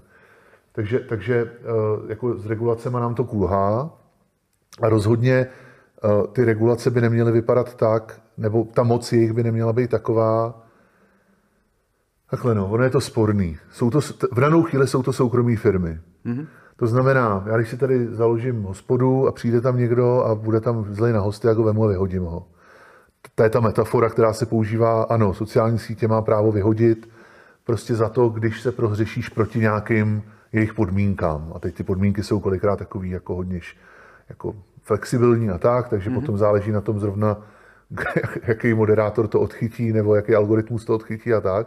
Takže je to, je to celý zase netransparentní, nejasný, plus obrovská moc. A ano, my už jsme se přesunuli na sociální síť, ano, řada z nás je na tom nějakým způsobem jako závislá, ne závislá z hlediska dopaminu, ale vůbec z hlediska jako nějakého biznisu, vůbec jako fungování a tak dále. A na to konto potom, jako když ti zamknou byt na 14 dní na měsíc jako, jako nějaký účet, tak to potom tě to může ovlivnit dost negativně ale těžko jako říct, co s tím v danou chvíli, jak je ta platforma postavená, oni na to mají právo, eh, dovolat se nikam nemůžeš, mají nějaký etický bordy, ty to nestíhají, takže na to kašlou v podstatě. No, jsme v takovémhle stavu, kdy to je takový jako bezvládí nebo vládí tady těch, je to vláda tady těch jako vlastně sam, s, s, jak se to self-appointed, jako s, s, samozvaných? Samozvaných, děkuji, samozvaných vládců toho prostoru, který nikdo nikdo nedelegoval, proto my ve znělce podcastu máme jednoho teda politika, což je Ted Cruz, který já nemám rád, ale on tam říká who the hell elected you, prostě on takhle řval na, myslím na, na Jacka Dorseyho z Twitteru, když byl v kongresu. Tak řval who the hell elected you, kdo tě, kdo tě jako volil. Jo, prostě hmm. tebe nikdo nevolil, ale ty tady máš obrovskou moc, daleko větší než jako řada prostě světových jako státníků. Takže tohle a tvoříš systém, který potom ovlivňuje životy lidí no, v řadě jako způsobů. To, no. S tím souvisí ještě jeden fenomén, ze kterého mě třeba fakt běhá mráz po zádech, a to je cancel culture. Že víceméně stačí nějaký blbý vtípek, který ještě navíc ty tak ani nemyslíš a strhne se neuvěřitelná vlna, která tě smete, že tě vyhodí z práce. Fakt vyloženě toho člověka zrušej, už o tom mluví i Nobel, laureáti Nobelovy ceny a podobně. Tyjo, tak co s tímhle? Je vůbec vůči tomu někdo imunní třeba? Já, to, to, tohle, tohle je prostě tady to už je jako, jako, jako hodně kulturní téma. Hmm. Samozřejmě cancel culture, tak je to kulturní, ale mě to samozřejmě taky nelíbí. Já jako miluji českou sodu a já bych jako chtěl, aby prostě bylo víc humoru jako česká soda. Ale, což zase i Šeltníček říkal už před deseti rokama, že dneska už by to neprošlo. Uh, je ty, a zase ty sociální sítě na tohle umějí být velmi jako citlivý a lze udělat kampaň na to, že tě vykensluju. To znamená, vemu nějaký post a prostě pošlu na tebe, domluví se komunita a prostě nahlásí tě a tebe jako zamknu na 14 dní. Imunní vůči tomu být, to je prostě, to jsme se jako společnost dostali z hlediska nějaký svobody slova někam, kde možná nemáme být. Na druhou stranu já nejsem, jako, já bych hrozně rád byl vyznavač absolutní svobody slova, ale prostě ta stejně neexistuje, jako mm-hmm. minimálně u nás. Už teď ji nemáme, jako jo. A není to tím, že by nás ovlivňovaly korporace, ale je to tím, že prostě jako se některé věci prostě říkat nemají, protože jsou škodliví, jako objektivně. To jsme si zjistili v 20. století. Třeba hajlovat v přímém přenosu prostě na ČT asi tě nenechají. Jo. To se prostě to je zakázaný, to je projev fašismu a, a nadávat a, a tak dále a vyzývat k násilí. Takže máme omezený speech. Máme ho omezený v zákoně, tak potom máš prostě i v Čechách eh, různý ty spolky, které jdou po svobodě slova a snaží se jako dosáhnout toho, aby ty sítě byly regulované jenom zákonem, tak to je málo. Je tam nějak, potom je ještě nějaká nadstavba. A jako jak to moderovat, tak podle mě by bylo potřeba změnit vůbec jako systém fungování těch sociálních sítí, aby prostě teď je to sestavený ze zhora, teď je to postavený, řízený z toho Silicon Valley, z jedné centrály, jedným tím algoritmem, podle mě my jako společnost bychom měli mít možnost si ten obsah a ty normy vytvářet na té sociální síti. To je, myslím, jako to, co by jako to chtělo. Teď máme ty normy daný od nich v rámci Terms and Conditions. Proč si nemůžeme postavit síť, kus naší bublinu, ve který teda bude povolený hajlovat, ne, že bych to chtěl, ale jako prostě v tom extrému tak si to postav jako, a buď tam s těma 20 náckama a hajlujte si tam a vyměňujte si tam tenhle obsah.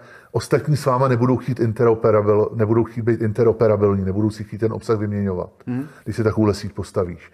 Ty v danou chvíli udělat jako nemůžeš, protože eh, ty, když postavíš někde nějakou novou sociální síť malou, tak ona nebude fungovat s těma ostatníma. Tohle to je jeden, tohle to říká jeden americký technologický intelektuál Cory Doktorov, kdy on říká, cesta k, jako k větší svobodě a regulaci, tak je přes vlastně to, kdyby ty sítě byly donucený regulátorem, aby se otevřely, aby, měly, aby vznikla interoperabilita. Představte si to jako přenos, přenositelnost čísla mezi operátorama. Mm-hmm. Protože my dneska z Facebooku, anebo mladý z TikToku jednou, tak neodejdeš proto, že tam máš ten svůj kapitál, to znamená ty lidi, kteří tě sledují, obsah, který jsi tam nahrál, vytvořil a tak dále. Jo? Prostě to je nějaký kapitál, který ty na té síti vytvoříš. Mm. A ty se nemůžeš sebrat, tak jako se můžeš sebrat a jít od T-Mobile k Vodafonu nebo k O2 nebo naopak se svým telefonním číslem. To telefonní číslo, to je to samé jako ten účet na té sociální síti. Tam máš ten adresbook. Všichni někdokoliv, s kým jsi si kdy volal, tak ti může zavolat, pokud si tě uložil. Mm-hmm. Takže ty díky tomu si vlastně ten svůj social graph, tu svoji strukturu společenskou, kterou máš vázaný na, tu, na to telefonní číslo, tak jsi schopný si přenést. A je úplně jedno, jakýho jsi operátora. Mm-hmm. V danou chvíli my nejsme schopni tohleto udělat v rámci sociálních sítí. A Facebook, mimochodem, jak jsem mluvil o tom, že Facebook jako vypálil rybník MySpaceu na začátku, tak Facebook udělal přesně tohle. Facebooku se podařilo přetáhnout chytrým technickým trikem vlastně uživatele z MySpaceu na Facebook. Jo? Mm-hmm. To znamená, že oni udělali apku, pomocí který si mohl, když jsi šel na Facebook, tak si mohl postovat jak do MySpaceu, tak do Facebooku. Takže to by nevadilo jít a zkusit Facebook jako novou sociální síť. Mm-hmm. A my teď jsme ale zamčený. Žádná interoperabilita nefunguje. Neexistují žádný jako standardy, přes který ty bys mohl jít, nahodit nový Twitter a říct tak a tady budou libertariáni a pak a tady budou komunisti a tady budou prostě konzervativci, katolíci a tady budou protestanti a všichni budou mít různé normy. A teď katolíci s protestantama si řeknou dobrý, tak my jsme oba křesťani, tak spolu budeme interoperabilní, komunisti s libertariánama ty se nebudou moc ani cítit, tak interoperabilní nebudou, takže nějaký přenosy zpráv a, a obsahu a lajků tak mezi nimi nebudou fungovat, ale prostě takhle, takhle bys jako měl jako různé sítě, a možná ve, ve prostřed velký Facebook a velký Twitter a tak dále, ale kdokoliv by mohl si udělat jako pro svoji niku se svýma normama a možná vyrůst na to konto, tak to oni teď nepovolujou a v danou chvíli to není příliš jako vynucený tou regulací. Ale tohle to je to, co bychom potřebovali, aby jsme si potom zpátky k tomu mohli tvořit ty normy na to, co zakazovat a co povolovat. A, a, a zase, a ještě, ještě navíc, to zakazování a povolování je hrozně binární věc. Jo? Uh, z hlediska svobody, k tomuhle vlastně se pojí to pořekadlo freedom of speech is not freedom of reach. Ty máš, ty bys měl mít svobodu slova, takže si napiš na tu sociální síť, co chceš, ale to neznamená, že máš právo anebo svobodu na to, aby to bylo jako bezbřeze šířený, jenom proto, že jsi to napsal dobře polarizujícím jazykem a zaplatil si trochu reklamy, aby se to šířilo. Mm-hmm. Jo, takže klidně jako napiš konfliktní obsah, klidně napiš obsah, ty nejnekorektnější vtipy z české sody, ty lidi, co tě sledují a co jsou na to zvyklí, tak to uviděj, ale veme to ten algoritmus a pošle to na další milion lidí. Možná ne, možná tady na té síti ne, možná na nějaký jiný síti jo. Jo, prostě takovouhle flexibilitu bychom potřebovali. Ono tady to je vlastně problém, že to je celý jeden velký systém, který se snaží jako pod, pod, podchytit a jako obsáhnout společnost se všema jejíma jako různýma specifikama, hodnotovými rámcema, náladama, názorama, prostě pohledama na svět, způsobama humoru, rasou, vyznáním, čímkoliv. Prostě to není udržitelný. To je jak, jak sovětský svaz, který se všechny snažil prostě sloučit po tu jednu centrální jako ekonomiku. Jo, my se potřebovali to vlastně, jako, jak se říká, zdecentralizovat, mít to víc flexibilní, interoperabilní, abych já mohl jít a udělat si vlastní sociální síť, kde budou moje vlastní moderační pravidla, možná i vlastní algoritmus, který možná nebude vůbec fungovat na základě emocí, ale na základě fakticity, na základě uh, prostě nějaký jako kvality tradiční novinářské práce nebo něčeho podobného. Sorry, to jsem tady utek úplně. v pohodě. Mm, tam se už pomalu objevila ta svoboda dosahu, což je, hmm. což je téma u tebe hodně silný. Ještě se k němu dostaneme, ale třeba zlí jazykové často tvrdí, že sociální sítě jsou něco, co dalo obrovský dosah a moc lidem, kteří vlastně nic neumějí, většinou jo. ani nejsou moc chytrý. Já bych to řekl jinak. Já myslím, že právě máme problém Takhle příklad. Eh, ono se to hezky, hezky se tady o tom mluví na příkladu. Jo. My jsme mm-hmm. o mhm. tom mluvili loni v lednu nebo v únoru. Americká raperka Nicki Minaj. Nevím, jestli jsem to taky náhodou neměl v té prezentaci. Jo, zmiňoval jsi to tam. Jo, tak Nicki Minaj, americká raperka, 160 milionů nebo kolik sledujících prostě na Instagramu. A ta, když vrcholilo snaha o očkování, před rokem, v září to bylo, takže 2021 v září, to znamená, všichni se snaží doočkovat, naočkovat, aby jsme se vyhli potom další zimní, podzimní vlně a tak dále. Tak tahle ta Nicki Minaj, americká reperka z Bronxu prostě, tak zatvítuje, lidi dávejte si bacha, protože jinak, když se necháte navočkovat, tak vám napuchnou prostě varlata nebo něco podobného. A ještě je to napsané, že kamarád mýho bratrance, nebo já nevím, co to je jedno. Mm-hmm. Takže tohle to tady ta osoba jako napíše, která má kult osobnosti, je to popová hvězda, mezi těma 160 milionama sledujících je halda lidí, kteří jako věřej, opravdu jako jí milujou a jsou to ty, kteří jdou na ten koncert a pak tam omdlívají, že jsou na tom koncertě v podstatě, nebo minimálně jako mají to svázaný s hodně silnou emocí, tu, tu ikonu. A ona napíše tohle. A teď jako ten algoritmus, jenom protože to je Nicki Minaj, dobrá influencerka, tak to prostě na všechny ty lidi pošle. Že? A teď jako co to s těma lidma udělá, tak samozřejmě kdo se nechtěl na vočku, jak se nenechal a kdo se chtěl, tak se nechal, ale pak tam máš žaldu lidí, kteří pořád nevědějí a teď možná tady to je ten poslední jako kapka v tom poháru, kdy řekne, no tak když už je tahle mi to říká, tak já se teda očkovat nenechám. Mm-hmm. A máš tam najednou x tisíc lidí, což ti zase v epidemiologických modelech nebo možná milionů udělá jako velký rozdíl. A tak dále. Proč tady o tom mluvím? Protože ono nejde o to, že by to byly blbci, ale ono každý něco umí. Ale proč bys měl mít jako jenom proto, že jsi dobrý v jedné věci, tak proč bys měl mít biankošek, aby kecal úplně do všeho?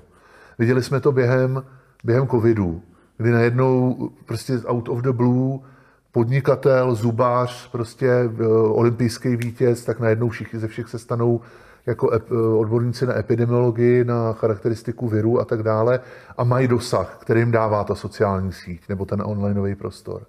Čili my tam máme, a tady to, ještě když půjdu ještě o krok dál, tak tady se totiž stala věc, že jak, jsou hodnotově, jak je hodnotově nastavený ten informační prostor, to znamená, hlavní hodnotou je viralita, proto se mluví o virálním obsahu.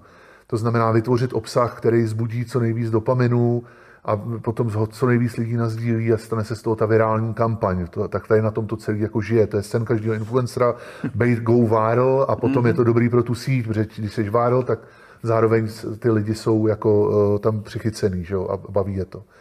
Takže je to vzájemně výhodné jako biznis hlediska dopaminový zpětný vazby. Takže, ale tady to je hodnotový ukotvení, který je teda, máš nový informační prostor, ale my jsme v tom starém informačním prostoru, v těch masových médiích, fungovali jinak. Mm-hmm. Jo? Uh, tam fungoval nějaký gatekeeping. Prostě ať to byly korporátní americké komerční média, anebo veřejnoprávní masové média, jako je Český rozhlas, Česká televize nebo BBC, tak tam máš nějakou, nějaký jiný hodnotový nastavení. Například, když už tam teda pustíme nějakou zprávu, tak je ověřená, trošku jsme si ji ozdrojovali, a tu teprve pustíme z hlediska BBC nebo České televize na řádově miliony nebo desítky milionů lidí. Eh, když si pozveme experta k tématu X, a bude to zrovna epidemiologie, tak si tam nepozveme Nicky Mináš, nebo Johna Lennona tenkrát, nebo, nebo někoho, jo. Pozveme si tam prostě někoho z institutu z Oxfordu, protože to je člověk. A zároveň ale tady toho chlapa z Oxfordu zase nepozveme, jako na, aby nám komentoval výsledky Grammy. A aby to byla nuda zřejmě, možná ne, možná ne, samozřejmě, nechci se někoho dotknout, ale hlavně on by k tomu neměl co říct, protože on je expert na Oxfordu, zrovna tak jako Nicky Mináš umí suprově asi zpívat. A tohle to dřív fungovalo. Samozřejmě, půlku médií ti pak vlastní nebo většinu jako korporát a oligarchové u nás a, a, a takže je tam nějaký filtering. O tom psal Noam Chomsky v 80. letech uh, Manufacturing Consent, to je jako utváření toho, že, jako schody nějaký, nějakého koncentu, tam definuje nějakých pět filtrů, které jsou vlastně celý o tom, že si nějaká moc, kapitalisti uzurpují moc, tak jako budíš, ale aspoň to nějak drželo, aspoň to pořád odpovídalo nějakému hodnotovému nastavení té společnosti. Samozřejmě manipulovali se američani, aby jeli v masový konzum, aby jeli v konzumerismu a kašlali na životní prostředí a kouřili cigarety a kupovali si domů haldu různých jako potravinových doplňků a tak dále. To je ta negativní konsekvence, ale z hlediska jako aspoň nějaký, jako vůbec nějaký kvality, a taky to vlastně nebylo dobrý, tak taky tam kolikrát pustili určitě jako řadu kravin a máš prostě řadu fejkových reportáží, které se nepovedly a řadu televizí, které nefungovaly a rádí, které nefungovaly dobře, ale, ale aspoň tam máš nějaký média, který se o to snažili. Ty jsou ty, kteří chtějí tu policerovou cenu jednou za rok prostě vyhrát, nebo, nebo jdou prostě do hloubky, a nebo když už teda něco pustí, tak to ozdrojujou, promluví si aspoň s dvouma lidma, kterých se ta věc týká, aby aspoň teda měli dva pohledy. Tak tohle prostě v tom informačním prostoru nemáme. Takže takovýhle jako hodnotový ukotvení a jedna z těch hodnotových žebříčků je nějaká expertíza. A teď samozřejmě zase to, že někdo něco vystudoval, neznamená, že jako, jako má patent jako na, na chytrost, ale, ale tohle my teď v té sociální síti v podstatě nemáme, nebo je to tam až jako v nějakém druhém plánu. Mm-hmm. Dá se říct, že samozřejmě jsou kvalitní influenceri, eh, a během covidu to bylo vidět, že kdo chtěl, tak si našel dobrý influencery, Eh, na téma epidemiologie nebo nařízení a tak dále, který prostě měli nějaký modely a tedy, ale, ale jako musí si s tím dát práci. Když to necháš, aby ti to dávala ta síť, tak ta síť ti pak dá prostě ty zubaře a, a, nějaký EZO lidi, kteří ti vyprádají o tom, že to neexistuje nebo že vakcíny jsou chemie. No. Já si jenom říkám, jak se ten dosah, nebo ta svoboda dosahu, jak by vůbec mohla fungovat nějaká regulace, protože zrovna, že bychom řekli, no tak Niky Mináš, tak ty jsi tady pustil nějaký blud, tak teďka tě seknem a na 14 dní nebudeme propagovat tvoje příspěvky, nebo... Ne, ne, ne, ne, ne, ne. Uh, existují jako koncepty, a bohužel jsou to jenom koncepty, kdy lidi, kteří tady nad tím přemýšlejí, tak se snaží vymyslet, OK, uh, jak by mohla ta sociální síť fungovat jinak. Jeden z konceptů, o kterém třeba se jako diskutovalo, a teď asi to je někde naimplementovaný v nějakým, na nějakém fóru a tak, tak je, tak je to, že OK, máš to teda postavený na viralitě a teď v podstatě ten problém je, co pustit, co umo, kterýmu obsahu umožnit, aby byl virální. Mm-hmm. Tak ten obsah nepustíš rovnou na všechny, když ho ten algoritmus chytí, ale podle toho, co to je za obsah, tak ho dáš nějakému statisticky jako reprezentativnímu vzorku lidí z té sítě, ať dají svýma lajkama a svýma prostě aktivitama najevo, co si o tom myslej. Mm-hmm. Takže vlastně, a, a teď jako jakým způsobem ty lidi vybereš, co to bude za lidi, budou to kontraktoři nebo to budou uživatelé, už i, už i kdyby to bylo jako hlasování, jakože máš, víš teda jako od té svojí populaci těch uživatelů jako dost. Víš, kdo je vysokoškolák, kdo je středoškolák, kdo vystudoval to či ono, kdo je psychicky labilní, kdo je extrovert, kdo je introvert. Tohle všechno víš, tak kdybys prostě vzal statisticky reprezentativních tisíc lidí a, a na ty první poslal kus toho obsahu, aby oni ti řekli, jestli to má být virální, to znamená podle toho, jak na to budou reagovat, a nebo, ti, nebo, nebo s jakým sentimentem, nebo aby to downvotovali, prostě aby se k tomu nějak vyjádřili přes nějaké aktivity. A teprve potom to řekl, OK, tohle vypadá kvalitně, a, a, a možná část těch lidí můžou být experti na danou problematiku, protože ty na základě obsahu si schopný zjistit, že tohle se týká aut, nebo tohle se týká globálního oteplování, nebo, nebo vakcinace, nebo covidu, nebo něčeho, mm-hmm. politiky, tak jsi schopný to poslat zároveň i na nějakou populaci, do nějaký podsítě, kde jsou tady ty lidi, kteří se k tomu vyjadřují a, a který mají teda tím pádem nějakou kredibilitu. Jo? A ty, když ti to vlastně jakoby schválej, aniž by věděli, že to schvalujou, jim se to mm-hmm. ukáže a oni na to zareagují nějakým způsobem, tak potom jsi schopný říct, dobře, tak to posílám dál a možná to, a možná ještě na základě toho, kdo ti to schválil, tak podle toho to pak pošleš jenom na určitou zase podčást té sítě. Mm-hmm. Tam je, takže to je třeba jeden z mechanismů. To není on, jako možná to by takhle nemůže fungovat, nevíme. Ale takovýmhle způsobem je potřeba nad tím přemýšlet. Jo? Mm-hmm. Například, jako příklad.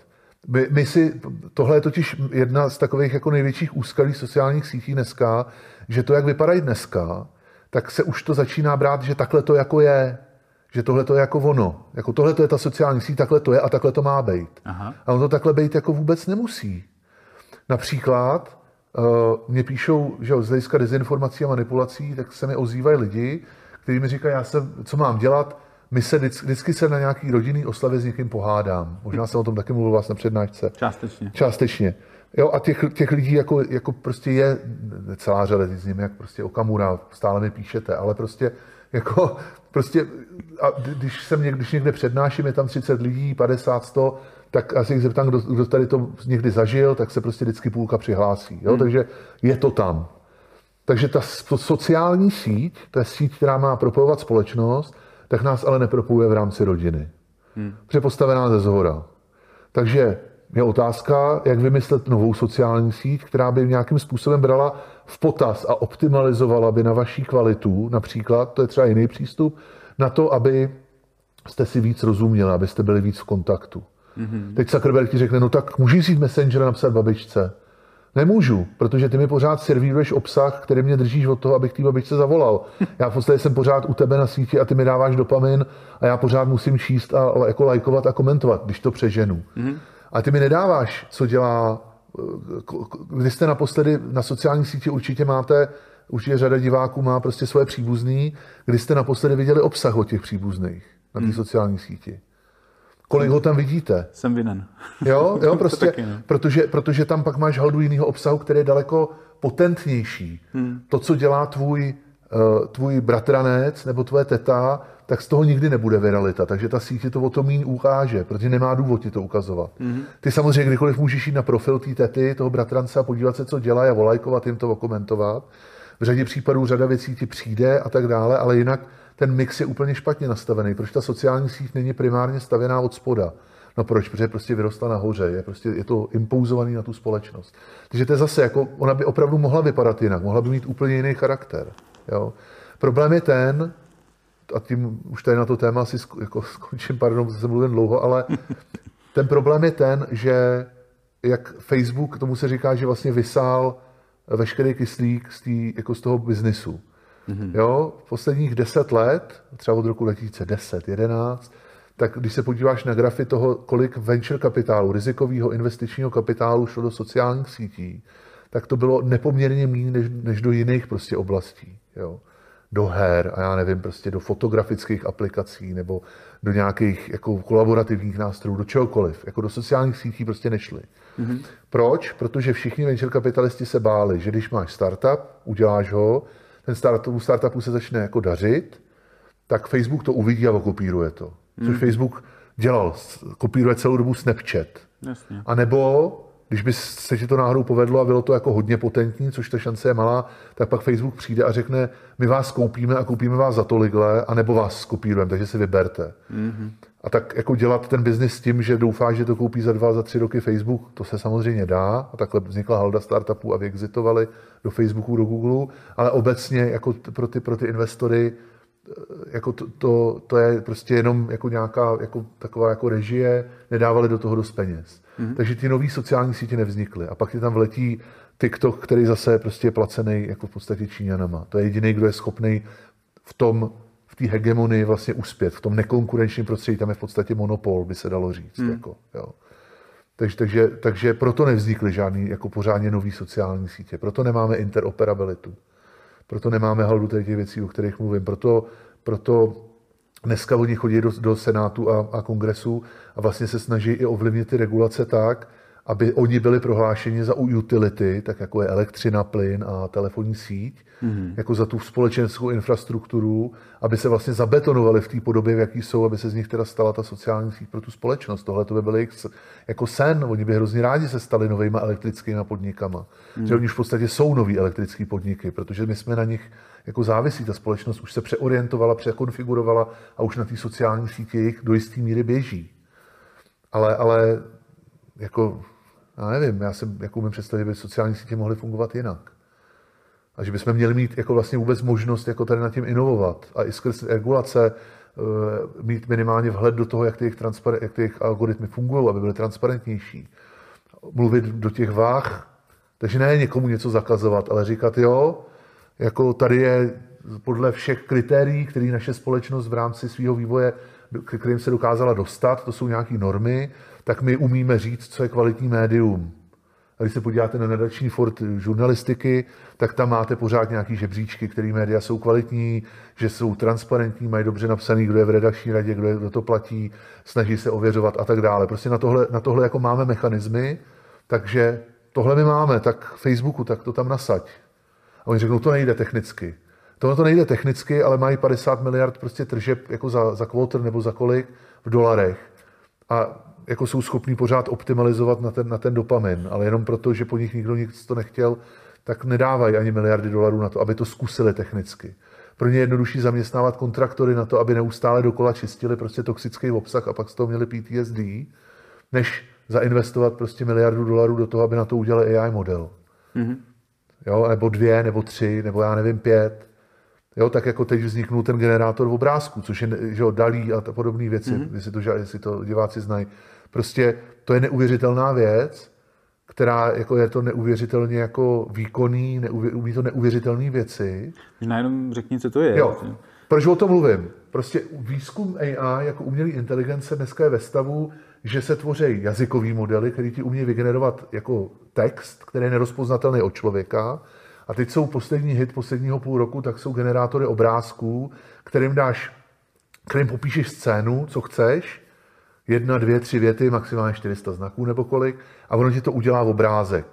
A ten obrázek, a, t, a ty mu můžeš říct jakýkoliv téma, de facto, samozřejmě pořád to ladě, ještě to neumí úplně všechno, ale můžeš tomu říct teoreticky jakýkoliv téma a i jakýkoliv styl. Takže tomu řekneš, dej mi krajinku západ slunce nad mořem ve Středomoří ve stylu impresionismu Van Gogha a ono ti to prostě udělá v obraz, který vypadá, kdyby to maloval Van Gogh. A nebo řekneš, dej mi tady...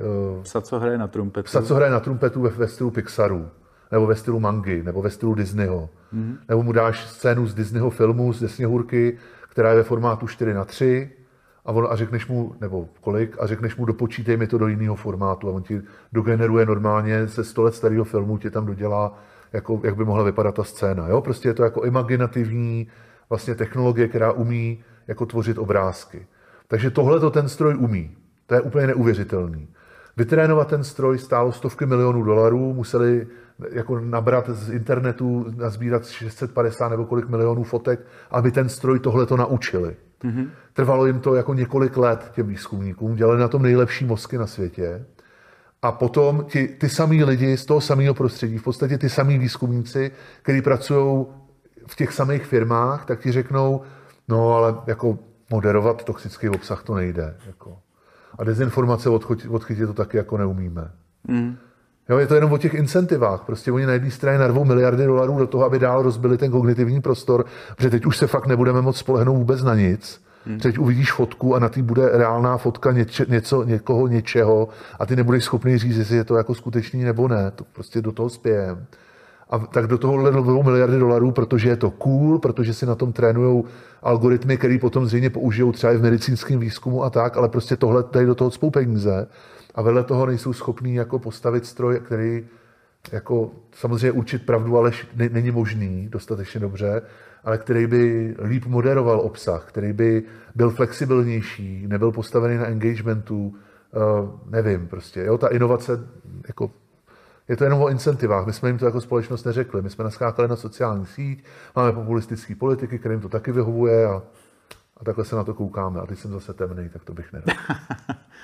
Mm, je to, že na sociálních sítích má hlas prakticky každý, nechci si tady zase brát do úst Niky Mináš a podobně, ale a ta jejich moc, ten jejich dosah, je to jeden z důvodů, proč se často ozývá dneska, že nám chybějí elity, nebo že máme krizi elit? To je, to je velká otázka. No. Taky se říká, že elity se tvoří v krizi, že jo. Mm-hmm. Jo, Churchill prostě, teď jsem poslouchal úžasný podcast o jeho mládí a Churchill prostě prošel koloniálníma válkama prostě v Indii a, a ve Jižní Africe a, a potom ho prostě udělala ta druhá světová válka, že jo, takzvaně. A myslím si, že myslím si, že spíš, jako že nám chybí elity, že spíš ty, kdo se teď jako dostávají k moci, a ty třeba možná se blízká na lepší časy, jako i díky tomu, jak se Rusové a další odkopali, ale takže prostě jako mám pocit, že se, že, že se díky tomu, jak se změnila to konfigurace toho informačního prostoru do velké míry, takže se prostě potom víc dostávají k moci jako populisti, lháři, v podstatě zbabělci, jenom jako bezkrupulózní a takovýchhle politiků jako známe řadu, že jo? Prostě, který splňují tady tu definici. Prostě populista, lhář a zbabělec v podstatě. A to znamená, že to nejsou jako lídři. Jo? Hmm. Zároveň asi se to nedá říct. Já myslím, že tady to, že tady to bych zase jako ne, asi se nedá hodit jenom na sociální síť.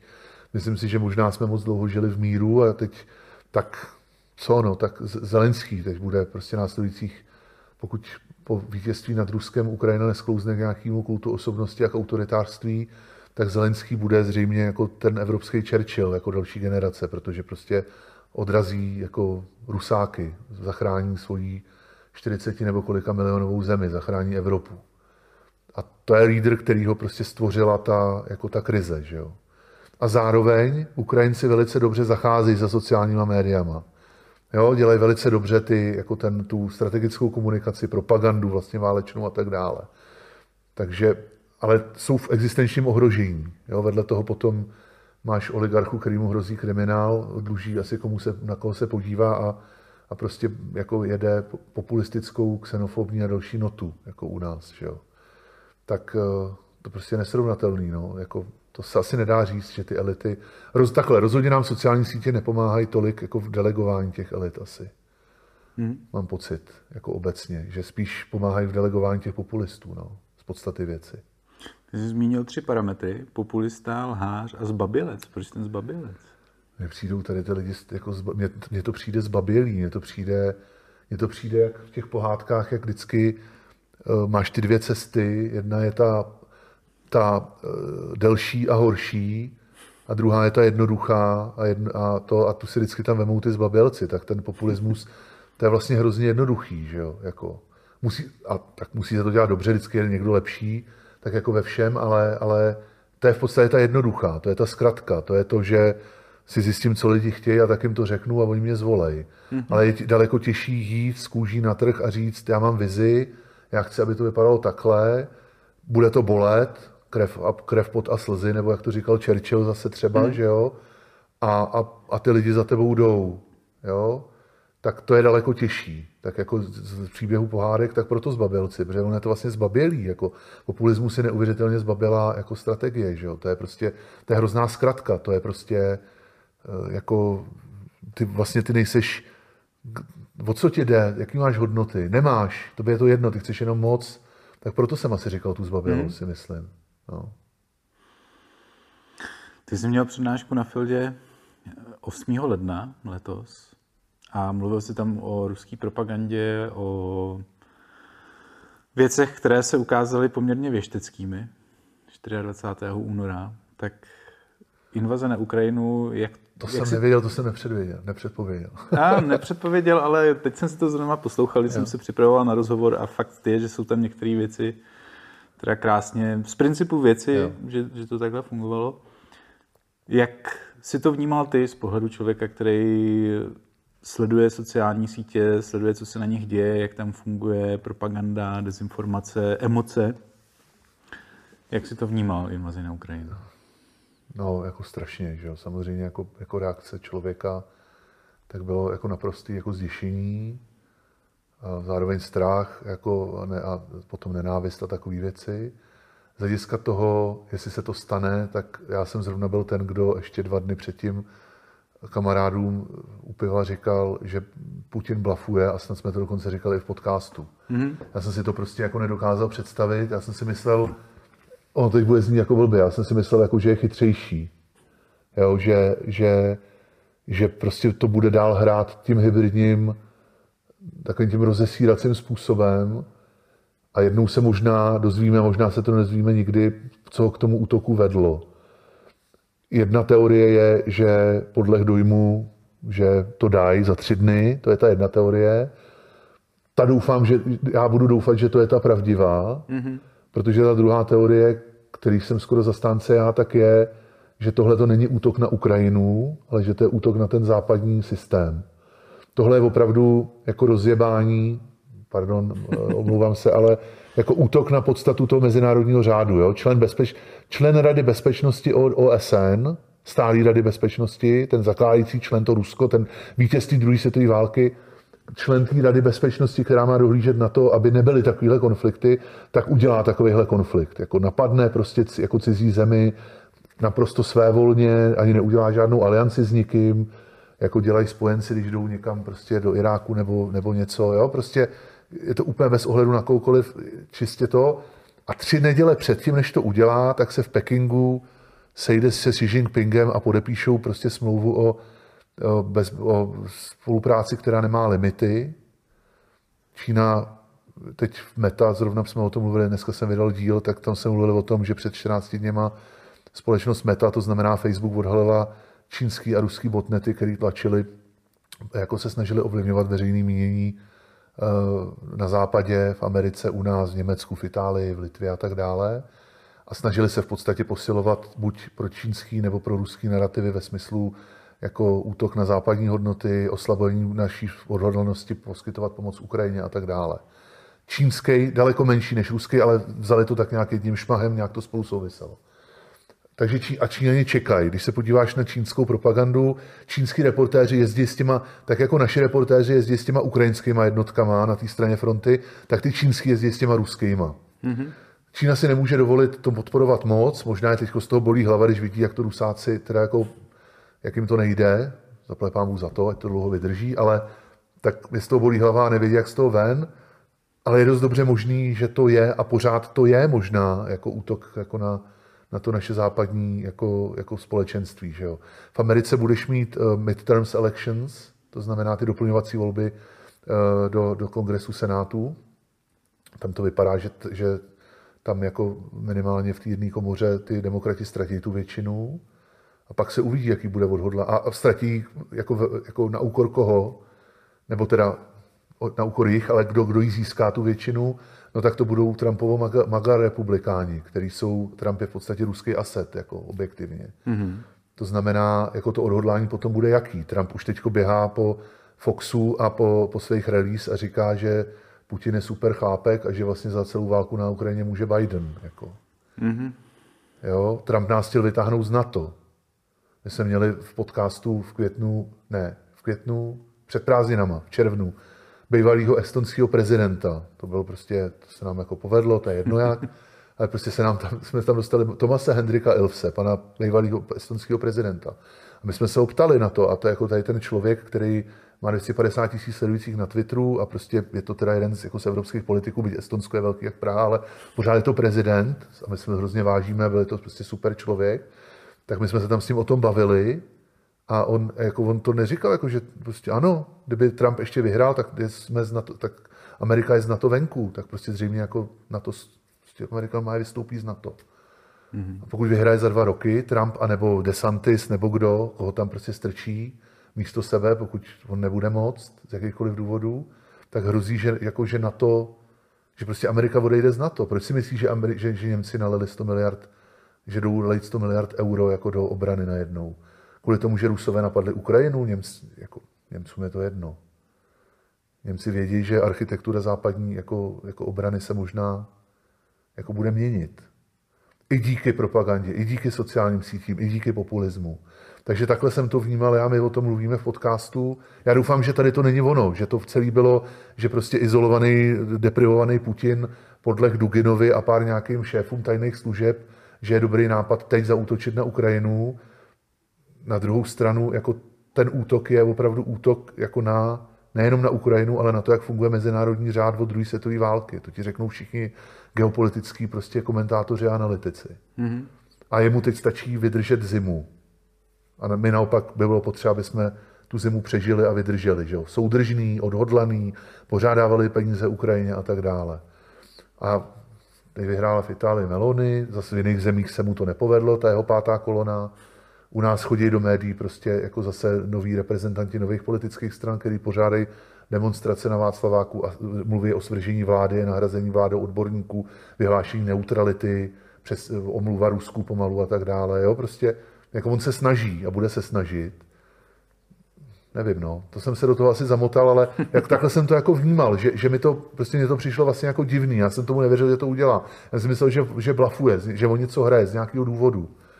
Ale, ale prostě on do toho vletěl, vyprodukoval stovky tisíc miliony uprchlíků, což mimochodem, jestli si lidi vzpomenou, tak loni, že on zautočil v únoru a touhle dobou před rokem, nebo v září teda, tak byla krize na bělorusko-polské hranici. Mm-hmm. Uprchlická. Jak tam vozili z Afghánistánu nebo odkaď prostě v letadlech, tam dovezli nějaký chudáky rodiny a poslali je tam někam do lesa, do bažiny, ať se tam snaží dostat do Polska. To byl, jako, to byl test, to se dá, na to se můžeš kouknout jako na test, jak budeme reagovat na případný uprchlický vlny. Mm-hmm. Zároveň oni věděli a měli to, to jejich pátou kolonu vybudovanou, na uprchlických vlnách, které byly předtím, 2015 nebo kdy to bylo, že jo. Na tom se tady udělal Okamura, ten tam od té doby prostě v tom parlamentu, nejdřív s úsvitem, teď s SPD, pořád s tou samou rétorikou. A samozřejmě, že to zkouší zase proti Ukrajincům. Mm-hmm. Čili jako zaútočit na Ukrajinu a vyprodukovat řádově miliony uprchlíků, který pošleš do Evropy a tím zase jako vytvoříš další tlak na už tak zadlužený sociální systémy, Eh, po covidu, lidi jsou naštvaný, vysílený a teď tím ještě pošleš tohle. On nás vnímal jako, že jsme oslabení po tom covidu, že jo? Protože on to tam nechal proběhnout a nikdo ani neví, kolik tam lidí jako umřelo, kolik lidí tam ten covid mělo. Tam prostě to je Rusko, takhle to tam funguje. Ale eh, takže jako já jsem to bral jako, že, že hraje jako větší hru, než jenom, že si zabere jako Donbass nebo ne, dozabere, nebo že teda veme Ukrajinu. Já jsem to bral jako, že to je součást nějaký větší geopolitických hry, protože opravdu teď už ta Rada bezpečnosti OSN je jako nefunkční. To už, tam se bude muset změnit architektura. Tam jako najednou, že by se řeklo, tak dobrý, tak jste si tady uzavřeli mír, tak tady zase ten samý velvyslanec, který tady vykládal ty lži prostě celý rok o tom, že genocidu nepořád, nebo ne, nedělají oni, ale Ukrajinci v té radě bezpečnosti, tak najednou tam ten chlap bude se a oni s ním budou jednat. To je blbost, to nejde. Tam se musí buď u nich změnit systém, což je otázka, jak moc je reálný, anebo prostě se mění jako geopolitický řád jako světa asi, no. A já nejsem geopolitický komentátor, já čtu asi ty samý prostě blogy jako všichni ostatní, tak asi vám neříkám nic nového tady, no. Pro mě rozhodně, jo. A myslím si, že i pro, pro naše diváky. Já možná udělám jenom takovou odbočku, ale mně přijde fascinující, že tyhle ty dezinformace, které doprovázejí nějaký takovýhle třeba konflikt, takže se víceméně historicky moc nemění, že to je furt jedno a to samý. Za prvé, oni si za to můžou sami. Uh-huh. Jo, protože byli násilní, dělali tyhle ty věci, bla, bla, bla, bla. a tak dále. Přesně no. tak. Za druhý, vlastně to ta země strašně chce, že my tam naklušeme a zjednáme tam pořádek. Za třetí, my ani nemůžeme jinak, protože jinak by nám tady sem vlítli a udělali Bůh NATO, co. NATO je válečnická organizace, která neustále expanduje, ohrožuje Rusko. Tak, tak, tak. A de facto se to může protavit hezky až do toho, že no, oni to vlastně nejsou moc lidi, to je takový hmyz a už, už máš zaděláno na tu genocidu. Na tu genocidu, no. Ale to, co mě fascinuje, že to pořád funguje, i když to známe od Hitlera, když to známe z historie xkrát, takže to furt tohle, nachází svoje uši. Tohle mě fascinuje taky, já jsem to říkal snad taky v kanálkách už nebo někde, když si veme, to, tohle jako mi nejde moc dobře do hlavy, že 20. století, a možná jsme se o tom 20. století špatně učili, protože my jsme se učili o tom vítězství nad tím nacismem, ale už jsme se možná moc neučili o tom vlastně, co to, jak ten nacismus nebo ten fašismus jako fungoval hmm. a ten populismus. A když si to vemeš, tak vlastně 20. století je historie jako takových mediálních masových manipulací. Hmm. Stovky milionů lidí jdou na vrub toho, že prostě najednou začaly být ty takzvané elektrické eh, jako média, elektromagnetické média, jako je rádio, televize a potom postupně internet, ale hlavně rádio, televize. A tím si dokázal prostě jako mít nejdřív nacisty a potom komunisty hrozně dlouho. A prostě má to všechno na svědomí stovky milionů mrtvých. A, a tak jako my jsme to prohlásili za zločiny a ty režimy za nelegální a tak dále. Ale jaký je ten learning z toho? Jako co, co, co, jak jsme se poučili? No evidentně jsme se nepoučili moc, protože jako pořád je možný například, aby Orbán v Maďarsku v podstatě šel tady tím směrem. A kdyby Putin mu do toho nehodil vidle, tak by to Orbán asi dotáhl, ale bohužel Putin mu tam, v bohužel mu tam prostě tu invazi najednou strčil a Orbán taky jako nevěděl co, tak teď se uvidí, jak z toho vybruslí, protože najednou jeho spojenec už přestává být spojenec možná, nebo nevím. Jo, prostě takovýhle hnutí byla halda a my jsme se z toho nepoučili. Možná je to o tom, že demokracie je prostě neustálý souboj, to nám taky v 89. nedostatečně řekli, že to je neustálý přetlačování s tou nesvobodou. Nevím, no, ty learningy, jako máš intelektuály, máš Timothy Snydera, který prostě mm-hmm. píšou jako superové knížky, jak, jako mechanismu totality. Eh, N. Applebaum prostě má, to má, jakož je z Polska, tak má suprově jako samozřejmě eh, jako tady to zmapovaný a tak dále. Ale, ale, ale prostě eh, jako my potom se stejně necháme nachytat od, jako od těch, od těch zbabělých prostě lhářů, no. Takže a, a ano, jinak ruský dezinformace fungují pořád stejně, ty narrativy se v podstatě nezměnily, jenom se tam posílilo to, že eh, nevím, že Zelenský je na drogách a že to, je to je taky nácek a přitom je to žid, teda, ale tak to tak už neřeší, to je úplně jedno, že jo. Hmm.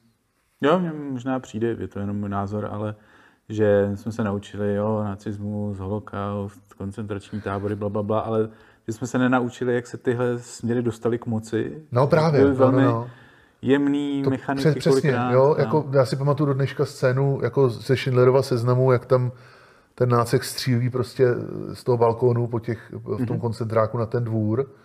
Taková ta úplně ráno jenom jako u kafe, jo, tak to je, jako ta, ta, to, je to, co si pamatuju z těch 12 nebo kolik mi bylo ještě na to vedli ze školou. Mm. Ale to, co bylo zatím, jo, jako prostě, jak, kdo byl Goebbels, jako možná jsme se neměli učit o jako Hitlerovi, ale možná jsme se měli učit o Goebbelsovi jako primárně.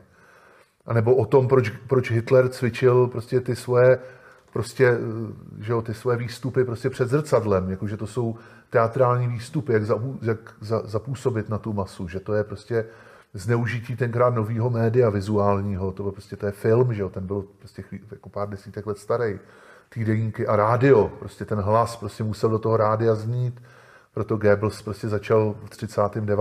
prostě distribuovat do všech německých domácností rádio, aby měli pod kontrolou. A tohle se jako neučíš. Ty se učíš o tom, že v 30. napadly Polsko, učíš se o Mnichovu, o zradě spojenců, o tom, kdy vstoupilo Rusko do války. Skoro, skoro se neučíme ani o Ribbentropovi, ale to je ještě jiná, jako, jako, jako ta Ribbentrop-Molotov, to je ještě jiná kapitola. A vlastně se jako, jako kdyby se učíme tu historii těch vítězů, kdy byla jaká bitva co, ale proč vůbec ten režim vzniknul, tak to jako, jako a že tam je zatím jako mediální manipulace velkých mas lidí a část lidí to uvěří a část se potom bojí, takže tam máš zároveň manipulaci strachem. Jo, samozřejmě ze všech Němců se nestaly bez, jako vraždící bestie, prostě ty lidi se normálně báli, tak jako my jsme se báli za komunistů a tak jako se prostě dneska bojí drtivá většina Rusů v Rusku. Jo, to, to prostě, ale, A tohle nemáme nějak ani po těch sto letech, po tomto 20. století, kdy ta kvalita, tady ta takzvaná kvalita vznikla, jak to nemáme, nějak jako se o tom nepovídáme, nějak se to neučí, nějak to jako nevíme. Lidi to nevědí, lidi neumějí poznat, tohle je populista. Lidi, hmm. si, řada příznivců těch populistů si myslí, že to je legitimní politik. Nechali se od něj vlastně jako zmanipulovat, když to tak řeknu. Jo? Opít rohlíkem. A už vůbec to, že si vůbec ty populisty jako do toho veřejného diskurzu pustíme, jakože je nedokážeme jako odfiltrovat už na začátku, když s tím začnou, že, že, že, že necháme i politiky, které jsou v parlamentu, aby vlastně jeli retoriku, která hledá vnějšího nepřítele v rámci migrantů nebo sociálních skupin a že ho jenom tak jako občas v nějaký diskuzi, teda jeho oponent označí, že to je jako nefér a že by se to nemělo a že to je neslušný.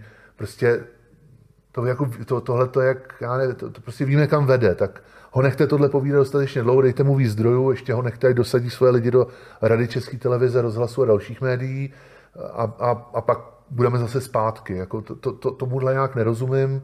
Možná je to přirozenost, že se tím zase nemusíme projít, zase to musíme zkusit. Hmm. Protože prostě umřeli všichni ty letci z první světovky a odbojáři a tak dále, to všechno odešlo, tak my zase to nemáme v té kolektivní paměti, asi nevím. Prostě jako, ale taky mi to nejde, říkám, 20. století z hlediska jako media, médií je jako století manipulací. A ty smrti, které tam jsou, tak jdou na vrub mediální jako masový manipulaci prostě z, jako lidí. Že jo. Jsi schopný najednou poslat prostě díky rádiu a nějakým týdenníkům Stalin prostě pošle na smrt desítky milionů Rusů, aby vytlačil, aby vytlačil Němce. Němci prostě uh, udělají to, co udělali. Pak Rusáci držejí prostě půlku světa. Jako. I, ta, I ta komerční manipulace v tom západním bloku, tak to je taky manipulace, akorát jako asi o dost zdravější, než ta, která se dělá v tom východním, že jo? ale taky má zase jiný negativní konsekvence, jo? masová kultura a tak, ale, ale prostě jako tohle, tady, tady to vědí mediální, jako nějaký historici, mediální analytici, lidi, nějaký historici, jo, politologové, ty tomu rozumějí, ty tohle píšou, takže pak máš Timothy Snydera, ty píšou takovéhle knížky, ale nemám pocit, že by to věděli normálně lidi, protože v dějepise je nudíme tím, že kdy byl Mnichov a kdy, kdy Němci napadli Polsko, což absolutně jako je úplně jedno. To je právě to, že to je úplně jedno. Mm-hmm. Jak je možný, že Hitler vyhrál volby? Jo? Jak je možný, že potom vyhrával znova? Jak je možný, že ty lidi byli sticha, když jim mizeli sousedi, s kterými a, a všichni nebyli antisemiti. A nebo možná se z nich stali antisemiti. Jak je možný, že se z těch lidí v těch městech, z toho kulturního národa stali ty antisemiti? Jak je možný, že jsme v 50. letech, po tom, co jsme vyhráli druhou světovku, anebo už během německé okupace kolaborovali a donášeli jeden na druhýho, takže pak přišla STB a ty kolaboranty vzala a okamžitě z nich udělali prostě nějakou zprávu STB, která zase donášela jenom v tom novém systému. Tohle, jako tohle to je to, co jako by jsme měli studovat a ne to, kdy prostě, nevím, uzavřel kdo jakou smlouvu. No. Hmm. A tak to asi všichni ví, víme. Jako, a nevím, jak to transformovat. A já jsem ajťák, takže vlastně tomu nerozumím. um... Jsi říkal povídat jako u piva, tak jo? já tohle povídám u piva a vždycky potom ve dvě v noci už tam všichni spějí, tak já pak tak to pak rozpustíme. tak uvidíme, jak to dopadne potom se sledovaností videa, ale, ale myslím si, že to jsou, že to jsou hodně důležité myšlenky. Ještě když jsi zmínil ty populisty, tak eh, se asi shodneme na tom, že zrovna právě sociální sítě jsou něco, co ty populisti umějí využívat velmi dobře, nebo aspoň někteří teda. Ale to, co mi přijde, je, jestli, jak to říct, jestli nevzniká v té společnosti něco temného, že, že těm populistům tolik dopřává sluchu. Jo? Když to tak řeknu, že kdyby někdo přišel a začal tady vykřikovat podobné věci před třeba 15 lety, tak ho pošlem někam víc než... Aha. Ale že teďka Aha. hodně těch uší je otevřených. Já jsem shodou okolností uh, prostě narazil na YouTube, to je jedno proč, na video politika, kterýho mladší vůbec už si nebudou pamatovat, protože ho ani nezažil, a jmenoval se Josef Lux, jo? Mm-hmm. šéf KDU ČSL, byť já nejsem volič KDU, ale prostě jako... A on tam byl v té televizi, ten, tady ten Lux, Josef Lux, nějakým 96. Z, se Sládkem, mm-hmm. Miroslavem Sládkem, což byl takový předchůdce Okamury. Jo, prostě šéf republikánů, akorát tenkrát jsme neměli migranty, tak on prostě své řepě Romům říkal cikáni a v podstatě pořád mluvil o nepřizpůsobých a snažil se je tu, tu xenofobní vlnu vůči prostě tady té minoritě. A vůči homosexuálům taky a tak, prostě to je jedno. a vůči západu, Americe a tedy. Takže takový Okamura. A nevím, jestli byl placený Rusákama, ale to je celkem jedno. Nicméně, tam bylo hrozně vidět, jak se ta doba změnila. Jo, jak v tom 96. Jestli to bylo ještě, že ještě pořád to byl ten étos jako po revoluční, bylo to relativně brzo po té revoluci, ještě pořád žili ty morální autority, jako je Havel, asi žil ještě Uhde a prostě halda dalších takových těch, těch, co prostě seděli i v té politice a tak. Tigry, ty si žil, nevím. Prostě, jo, prostě jako byly tady ty opravdu tady ty, jako ty, co to jako vydupali ten 89. A tak ten Sládek, ten tam v podstatě se jako neškrt. Ten ani neměl tak dobře udělanou tu rétoriku, neměl to tak dobře hmm. otestovaný, protože pořád mluvil k nějakým, jako někde k nějakým dělníkům v nějaký hospodě nebo na nějakém náměstí. Samozřejmě byl v parlamentu, jednou snad dostal 8, 9, nevím, něco takového, byl v parlamentu, ale bylo vidět, že, ten, že i ten lux, že, že si ho jako dává, že ho v podstatě, že už s ním ani neargumentuje, Sládek mu tam něco povídá a ten Lux říká, no tak vy jste mi tady teď vlastně zkusil jako udělat takový podpásový argument, tak ten já absolutně nemůžu přijmout, protože tady máte data, takže ho úplně, úplně ho jako zazdí. Jo. Mm-hmm. A teď jako dneska teda jsou ty populisti sofistikovanější, mají za sebou jako větší nějakou jako základnu potenciálních voličů, na který si umí šáhnout, než ten Sládek, který, se, který když přišel teda do diskuzního pořadu, tak se tam v podstatě znemožnil tak oni dneska si můžou šáhnout ty populisti přímo na ty voliče, na těch sociálních sítích, na YouTube a tak dále. Takže prostě čau lidi a td, tak jako to se děje. A, a zároveň eh, jako vlastně naskakování od médií, to se ukázalo jako velká slabina mediálního systému v Americe, to zase říká Saša, a mediální, jako Saša Alvarová, s kterou dělám podcast, eh, tak, tak až mediální teoretici, že v podstatě oni, že Trump využil, ty populisti se naučili hackovat ten veřejný prostor mediální tím, že v okamžiku, kdy máš funkci, tak cokoliv, co řekneš, tak je newsworthy. Mm-hmm. A nebo ty to uděláš tak, aby to bylo newsworthy. To znamená, to je strategie, kterou právě říkal ten Steve Bannon, ten šéf propagandista eh, od Trumpa, tomu, on tomu říkal flood the zone with shit angličtině. Jo, to znamená zaplavit ten prostor čímkoliv. V podstatě odpadem, jo, když to použiju slušný slovo, tak odpadem protože ty tím zahltíš ten prostor a ty ty média vlastně musí potom se věnovat tobě. Takže když byl Trump prezident, tak pořád tweetoval v kapitálkách, někoho napadal, potom přišel do médií, tam něco plácnul. Bylo úplně jedno, co plácá, důležité je, že něco plácá, takže není důležitý co, ale je důležitý mít, být obsazený v tom prostoru, být vidět. A ty média, jak je to prezident, tak měli pocit, že se mu musí věnovat. Mm-hmm. Když to přece řekl americký prezident místo aby řekli, no ten člověk je objektivně blbec, je chyba, že jsme ho tam zvolili, je to demagog, tak tomu to dávat nebudem, tak aspoň dáme Pence, ten je viceprezident, ten vypadá, sice je to taky konzerva a, a, a populista, ale aspoň to není takovýhle prostě idiot. Tak, tak, tomu jako, tak to jako neudělali a v podstatě čtyři roky to byl Trump, Trump, Trump. A potom, a potom ti takovýhle populista přijde do diskuze, jako kdyby a mě tam chybí skoro ta kvalita toho luxe u těch takzvaně normálních politiků, kdy prostě by si normálně proti tady těm v podstatě idiotům a zbabělcům, jak jsme říkali, tak by si měli sednout a konfrontovat je jako s faktama. Mm-hmm.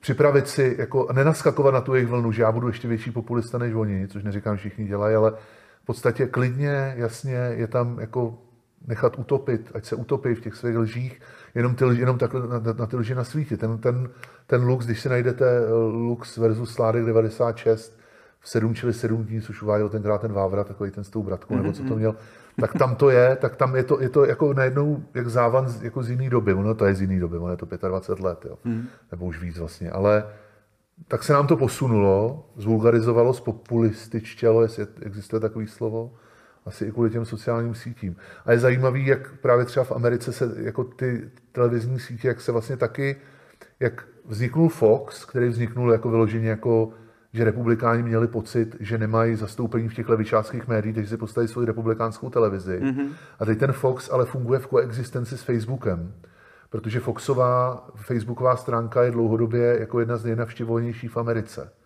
Fox, Breitbart a tady ty prostě maga, jako už post vlastně fašistický nebo jako populistický stránky, tak jsou nejnavštěvovanější. Mm-hmm. To znamená, že Fox najednou produkuje obsah, aby se z něj dali dobře udělat klipy, které potom budou dávat do Facebooku a do sociálních sítí a zároveň si tam zkouší, jaký obsah ty lidi chtějí, na co nejvíc klikají, aby věděli, co to, co to mají dělat. Takže je to vlastně jako zpětnovazební smyčka mezi tradičním médiem a, tím, a těma sociálníma sítěma. Jo, čili to je řada jako odborníků mediální řekne, oni třeba na volby nemají zas takový vliv v sociální sítě, to se přeceňuje, pořád záleží na televizi, na billboardech, na kontaktní kampani, to je pravda, ale z hlediska dlouhodobí nějaký kultury politický, tak tím mění prostě způsob, jakým komunikujeme jako jednoznačně. Proto jako deset let Okamura no, nahradil komunisty. No. Pravdou je to, že v těch 90. když jsem tady mluvil o Sládkovi, tak vedle toho byli komouši, kteří měli 10% dlouhodobě a pak 15 chvíli a tak. Takže ten Okamura a Babiš to jenom jako vyluxovali po nich. Asi tady ten elektorát a tady tu rétoriku protisystémovou, tak možná to třeba není tak jako hrozný. No. Doufám. No, když jsi zmínil toho Josefa Luxe, tak mě překvapilo, že si člověk řekne, no, dezinformace, to je něco nového, to tady tak Není. jednak vždycky, ale to, že jedna z prvních, nebo jeden z prvních krůčků tady na, na českém prostředí, když budu brát novodobý český dějiny, tak bylo zdiskreditovat odkaz Václava Havla, pravdu a lásku jo, de facto. Jo, jo. Proč to bylo potřeba, když to takhle No, protože, tak, takže jo, tak zdiskreditovat odkaz Václava Havla to bylo vlastně jako nechutný, že jo, protože Václav Havel umřel a nad jeho hrobem prostě Václav Klaus v roli prezidenta tak držel ten projev a mluvil o tom, že odešel prostě velký státník, bla, bla, bla, prostě měl vlastně hezký projev a potom během jako roku už prostě naskočil na tu diskreditaci spolu se Zemanem a s celou pátou kolonou. Eh, no proč? No protože aby protože úkolem dezinformací těch ruských tak není tlačit ruský narrativy, že Putin je skvělý a že v Rusku se skvěle žije, protože lidi zase nejsou úplně hloupí a, a vědí, jak se v Rusku žije, ale rozvrátit naše hodnoty, naše instituce, útok na, na to, co nás drží pohromadě. A pokud nás po prostě nějakých 15-20 letech ještě po revoluci drželo nějaký étos Václava Havla jako pohromadě, což dokud žil, tak rozhodně to byla autorita. Rozhodně Babiš se v té době do politiky nehrnul, protože jako si, si to vlastně nedovolil. Vlastně tady ty lidi, i Okamura si to dovolil až potom, co Václav Havel umřel. Hmm. Sládek byl narušený člověk v těch devadesátkách, tak ten byl schopný jako Havlovi nadávat, ale v podstatě se to v té době nikdo nedovolil, protože to byl ten zakladatel toho demokratického státu. Takže v okamžiku, kdy ti umře, tak ti najednou tady ta pátá kolona prostě musí tady ten odkaz diskreditovat takže se najednou z, pravdolásky, z pravdy a lásky stane jako nadávka. Takže mm. ještě před pěti rokama, hlavně kolem migrační krize, tak se pravdoláskařům, jako to byla nadávka, pravdoláskaři. Dneska některý lidi v mojí bublině do dneška mají na svém profilu hrdě napsáno pravdoláskař, jako kdyby to bylo něco, co si musíš hrdě psát na profil. To by přece mělo být jako normální. Že jo? Mm-hmm. A vlastně jako v rámci boje tady s tím counter, jako counter narrativ, tak si to lidi prostě dávají do profilu a píšou to hrdě. Jako, jo. Což je dobře, ale zároveň proč to dělají? Protože existuje část populace, která to pokládá za, za nadávku, za něco falešného. Čili ty to prohlásí za falešný. Ty prostě prohlásíš Havla za alkoholika, eh, děvkaře, člověka, nevím, který kolaboroval celou dobu s Američanama, potom za amerického agenta, který se domluvil s STBákama a už to jede. Jako, tak takhle hmm. drží ty narrativy. A řada lidí na to bude slyšet. Jako řada lidí na tohle slyší. Jo? pak to podpoříš tu či onde vydáním nějakou spovědí upřímnou někoho, kdo možná je Havla neznal. To se rozšíří přes parlamentní lezita dezinformační weby a je to. Jo? Takže to je krok číslo jedna. A potom v okamžiku, kdy tady to odřízneš, což se podařilo, tak potom nastoupíš na zbytek té jako uh, vlastně struktury nějaký společenský, což je, což je ta, ta, ta mýtická pražská kavárna. To znamená v podstatě lidi, kteří pracují nějakým způsobem intelektuálně, a většinou pracují v médiích, tak ty odstřelíš taky.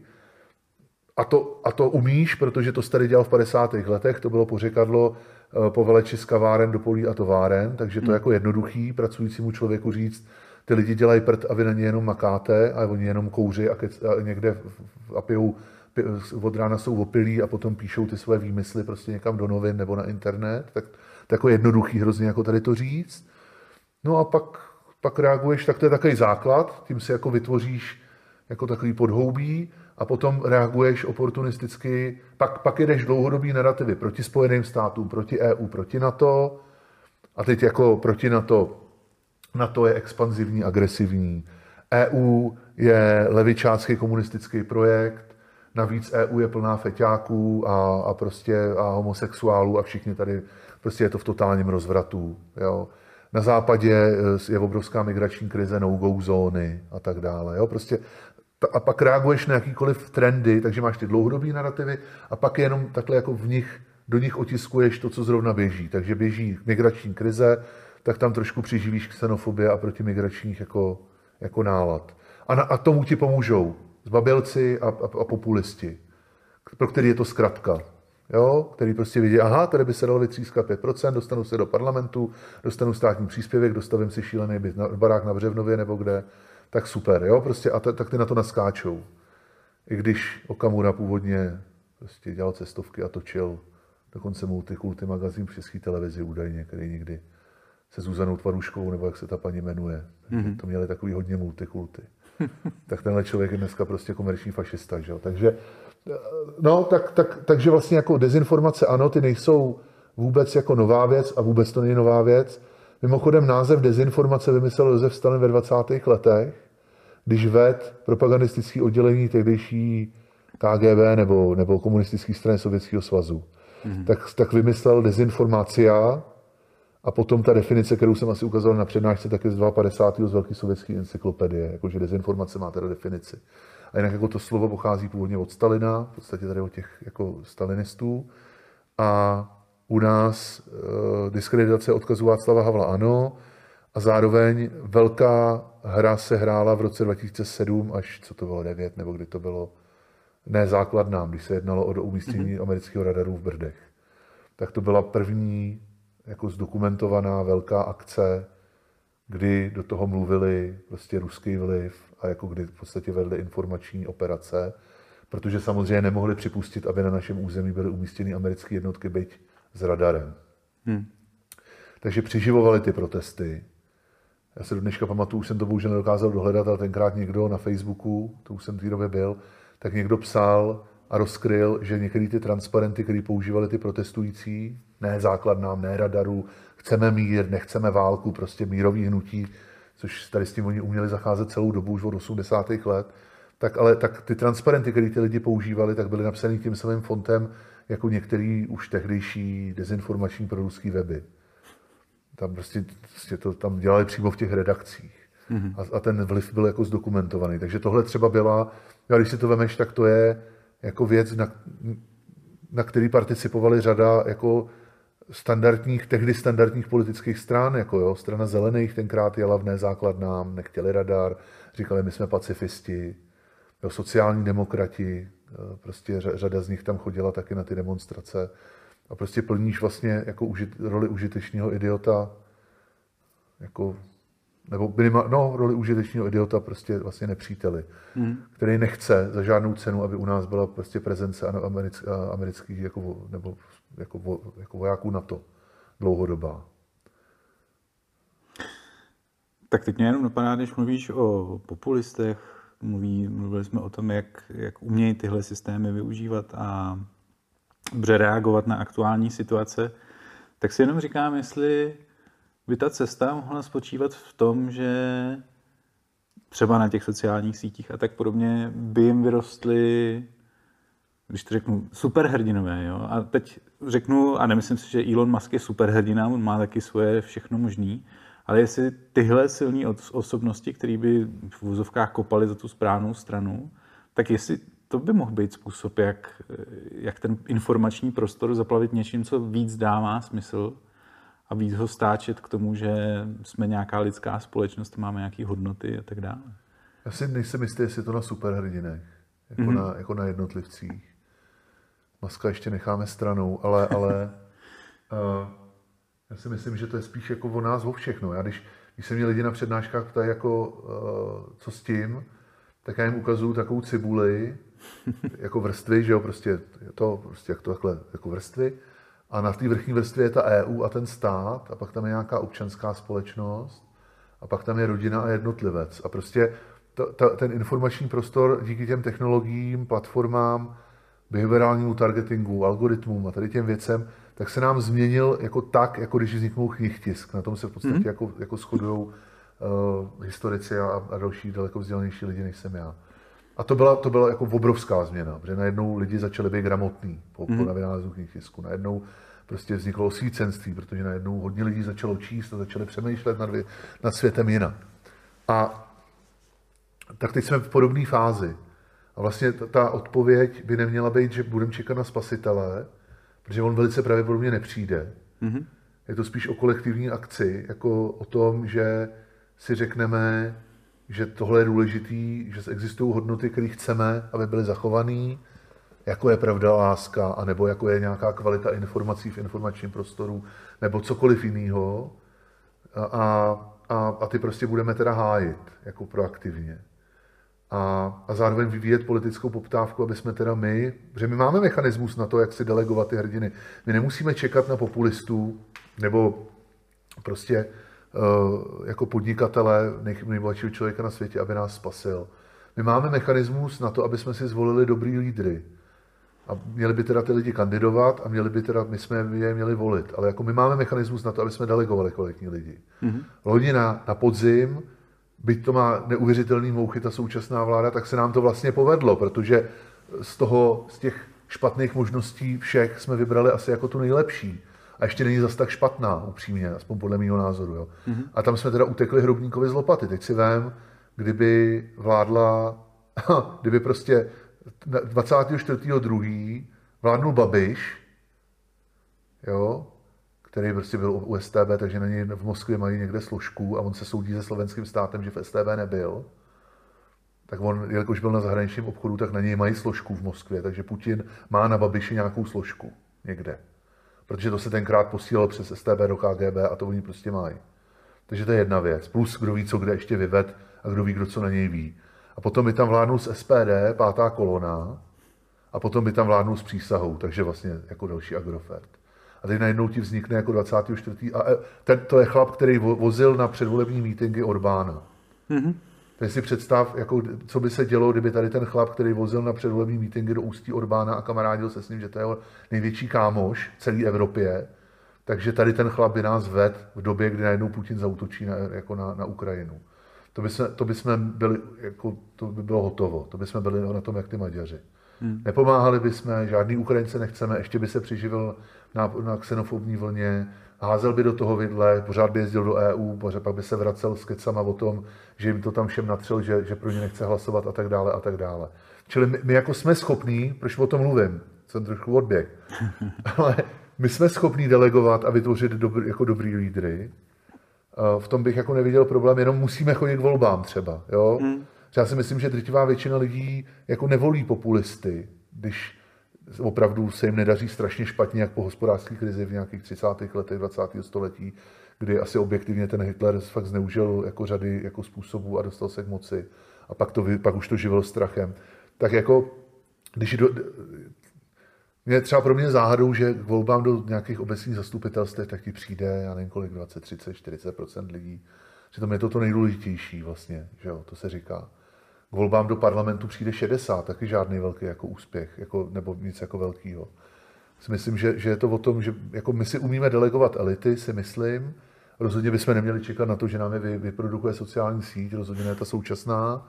A rozhodně bych nevěřil jako spasitelům typu Maska další ani náhodou. Že nakonec jsou to taky jenom kapitalisti. A jak jsme mluvili o těch incentivách na začátku u Facebooku, tak Musk má taky incentivy. Musk teď tweetuje pro rusky a pro čínské, až jako by se nechumelilo, že jo. Mm-hmm. Musk teď prostě psal, že je potřeba ten konflikt ukončit a že Ukrajina by měla přestat se pomalu bránit a, a tak dále. A pak zjistí, že prostě do aut eh, celou dobu bral jako hliník od Pasky z Ruska a tak dále. Že jo. Prostě jako, jakmile je to kapitalista ještě takhle bohatý, globální, tak samozřejmě, že má svoje zájmy i v Rusku a v Číně. Tak to jako to, samoregulace nefunguje, to je jiná struktura, ty chtějí jako dělat biznis a v podstatě z podstaty věci jim jedno, jak ho dělají, s kým ho dělají. A může, mohli bychom apelovat na to, aby byli etický, ale to Musk jako samozřejmě není. No. Víš, že to na začátku konfliktu posílal Starlink na Ukrajinu a podobně. Posílal Starlink na Ukrajinu, na druhou stranu je to super PR, že jo, Musk, proč chce Musk koupit Twitter, mluví o svobodě slova, ale chce ho koupit, protože Tesla, Tesla nevydává žádný peníze na marketing, Tesla má nulový náklady na marketing. Průměrný výrobce aut, jako je Toyota a další, tak na jednom autě je stojí marketing, auto, který stojí, já nevím, 10 000 dolarů nebo 20, tak je ten marketing stojí tisíc nebo 2000 dolarů nebo kolik. Hmm. U Tesly je to 50. Jako Tesla nedělá marketing. Pro Teslu je marketing mask. A Musk dělá marketing na Twitteru. Proto chce Musk koupit Twitter. Protože to prostě potřebuje. A Starlink, jako když byly zavřený ty děcka v té jeskyni v Tajsku, tak co dělal Musk? Musk vykládal do médií, že jim pošle nějakou ponorku, kterou rychlo někde svaří v továrně. Nebo co chtěl dělat, něco takového chtěl dělat. No něco tam takového, No, no, no. si to nepamatuju. To je prostě člověk, který umí, to je v podstatě kapitalistický populista. On umí dokonale zacházet s, tím, s, těma, s těma médiama, jako se sociální sítí. Eh, Diví se neuvěřitelně, když chtěl kupovat Twitter, tak argumentoval tím, že to teda nekoupí, protože jsou tam boti.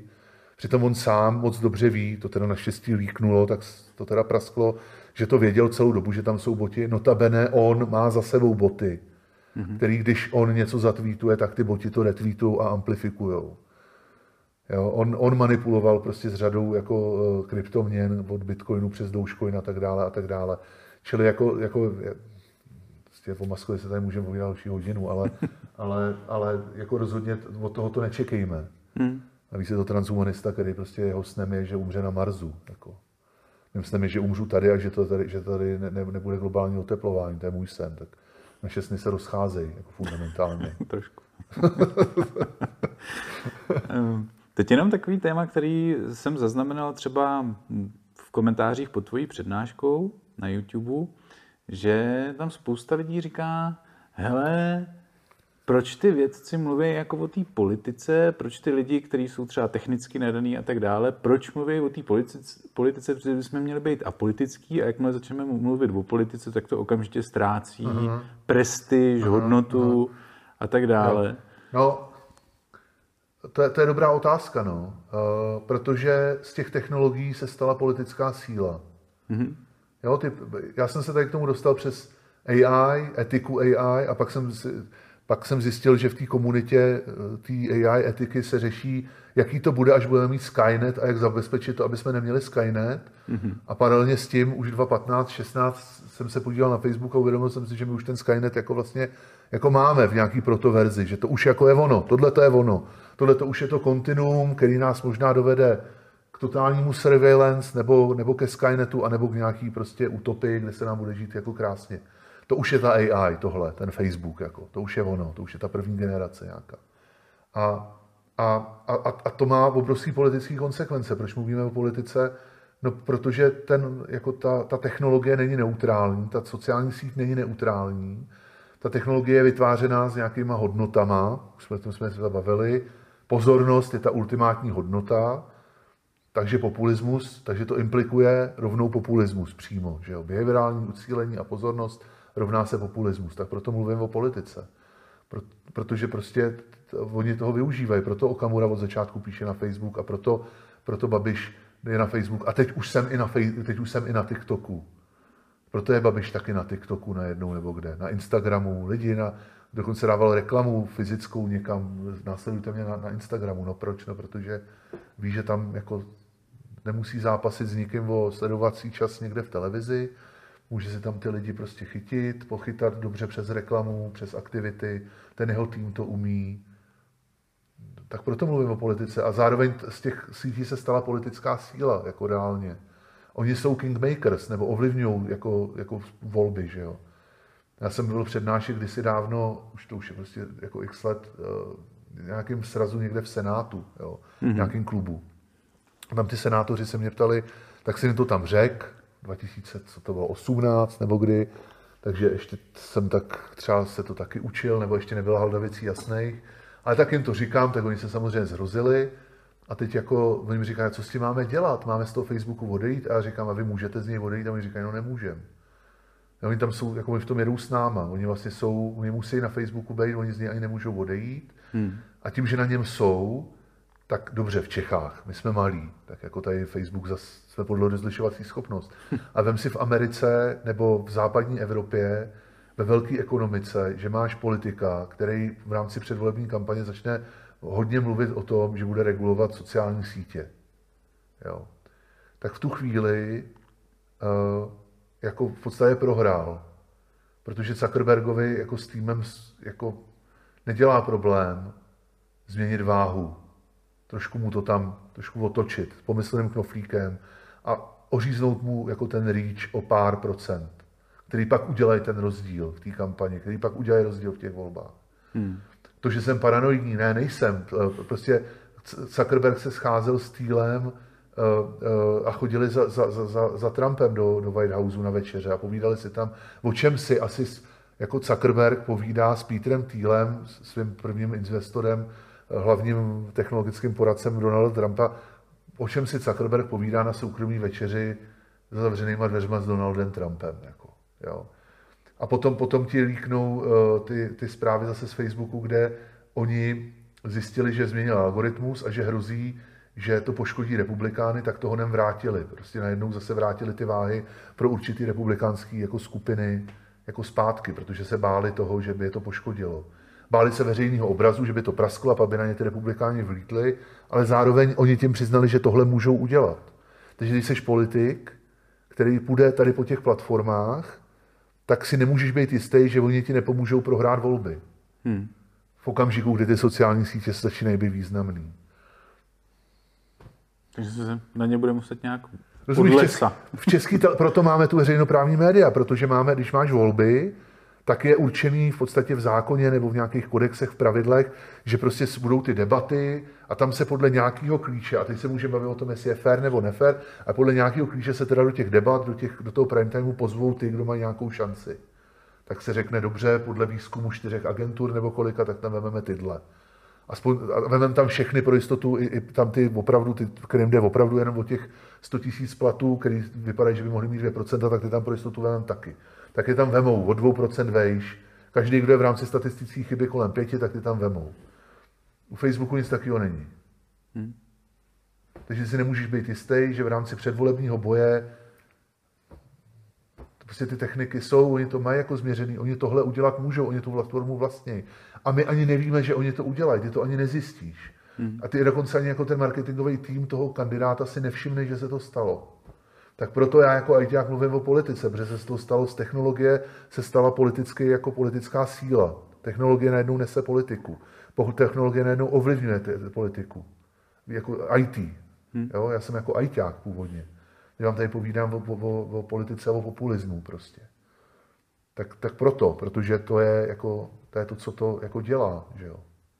To způsobuje. Já si zase na druhou stranu říkám, že, že ta politika je to, co určuje ten běh dějin svým způsobem a že když No víš co, že, že to nejde oddělit, že my si tady můžeme říkat hezky, jak, jak uděláme planetu krásnou, Aha. ale když nám do toho někdo z hora hodí vidle, Přesně tak jsme tak. se daleko nedostali. Jo. Takže tak, se no. to nedá úplně oddělit a chápu ty hlasy, které říkají, no buďme apolitičtí, vůbec se k této oblasti nepřibližujeme, ale zase když ji necháme růst, jak, teda, jak dříví v lese, jak se říká, tak to potom taky nebude úplně veselý. Já si, no a já teda to pokládám, se omluvám všem, kdo jsou apolitičtí, ale prostě mě, jako, mě populismus vyloženě jako vadí, protože zrovna v danou chvíli, kdy bychom měli řešit ty systémové problémy, jako třeba, a teď ani nemyslím globální oteplování, ale třeba my u nás v Čechách máme a mluví se o tom, o té době, co byl ten luk s tím sládkem, jako v té televizi, jak jsem o tom mluvil, o to v těch 90. let, tak se mluví o důchodové reformě. Mm-hmm. Mně v té době to bylo jedno, protože mi bylo 16. Mě dneska 42, já jsem prostě, my jsme o, my jsme o 28 let později. A ono se pořád mluví o té důchodové reformě. Mm-hmm. A tak, jak mi to bylo jedno v 16, tak mi to najednou ve 42 už jako jedno není. Že najednou na ten důchod jako vidím, respektive na něj už nevidím. Aha. A už žádný nebude a vím to. Ale díky tomu, že máme populismus, tak my nejsme potom schopni jako vyřešit tohle. Hmm. O globálním oteplování a o tom, že, že samozřejmě jako změna našich energetických jako způsobů užívání výroby a distribuce a užívání energie, takže znamená rekonfiguraci moci protože prostě ti, ano, doteďka ti moc drželi ropní kartely a uhelný kartely a plynový kartely a média v Čechách vlastní prostě Křetínský, což je v podstatě plynař a uhlobaron, Bakala vlastně, jo, prostě máš, takhle, máš to takhle rozehraný, takže ty budeš muset tady to zrekonfigurovat. A teď najednou tady máš populistickou, neregulovanou, netransparentní platformu, kde si tady ty samé celky můžou zaplatit dostatek peněz na to, aby tě zmanipulovali do toho, a ono to nebude tak hrozný. No tak v Americe jsou tornáda a bylo tornádo jako na Jižní Moravě. A tak co? Tak aspoň u nás porostou olivy. Nebo jako, jo, hmm. prostě oni ti to prodají, že to nebude tak hrozný. Hmm. A jim nejde o to, jak to bude. Jim jde o to, že oni jsou řízený tržníma incentivama a jde o to prodloužit ještě rok, dva. Tam může být zájem, že mají zrovna napůjčované peníze od nějaké banky a potřebují to splatit. Tak potřebují ještě dva roky mít odbyt a potřebují, aby neprošla regulace X. Takže na to konto budou do veřejného prostoru spát to, že globální oteplování, že je, že je nějaký spor, tak jako to dělali Koch Brothers, prostě je největší eh, americká soukromá korporace, donoři prostě tam Trumpa a tak. Tak Koch Brothers ovlivňovali, postavili ty instituty, Kato institut a tady ty, kam vždycky potom jezdil Klaus a Hollerbal se ho pozvali na Kato institut, takže mu vydali knížku. No a oni mu vydali knížku právě proto, že on psal takovýhle bludy a platili to Koch Brothers, že jo. Tak, tak když máš ten prostor, takže my bychom potřebovali jako se domluvit na systémovém řešení hmm. reálného problému, důchodové reformy, globálního oteplování, Eh, nějaká dis, disparita, prostě jako disbalance mezi prostě jako distribuce bohatství. Elon Musk má 200 miliard dolarů, proč to má? Jak je to možné, že to má? Potřebuje to, nepotřebuje, proč to má ten člověk? Asi jako blbě, já to nejsem socialista, ale to jako, to, prostě z hlediska systému to není dobře. A, ale nejsme schopní a nebudeme schopní se na tom domluvit. A proto mluvím zase o politice, protože ono to ovlivňuje politiku. Jo, ty, ty v podstatě ty to máš postavený Nutno dodat, že média vždycky byly o reklamě a vždycky byly trochu o emocích, ale tím, že tam nejsou ty znova staré hodnoty, kdo k čemu může kecat, co si do toho veřejného prostoru pustíme, jaký typ informace, jaký jsou vůbec kritéria kvality informace, to tam vůbec není a to dřív bylo, tak to tam nemáme. A díky tomu potom znova Koch Brothers zaplatíš kampaň, tabáková firma zaplatí kampaň, kdokoliv zaplatí jakoukoliv kampaň. Elon Musk zaplatí kampaň, že je dobrý to celé postavit na, na liti, litiových těch, že jo, eh, jako bateriích.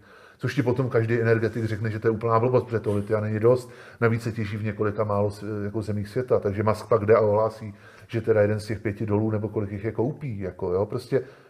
A zase je to jenom celý, a ah, přišel spasitel, prostě super podnikatel, největší, největší uh, no, inovátor od dob Henryho Forda nebo koho.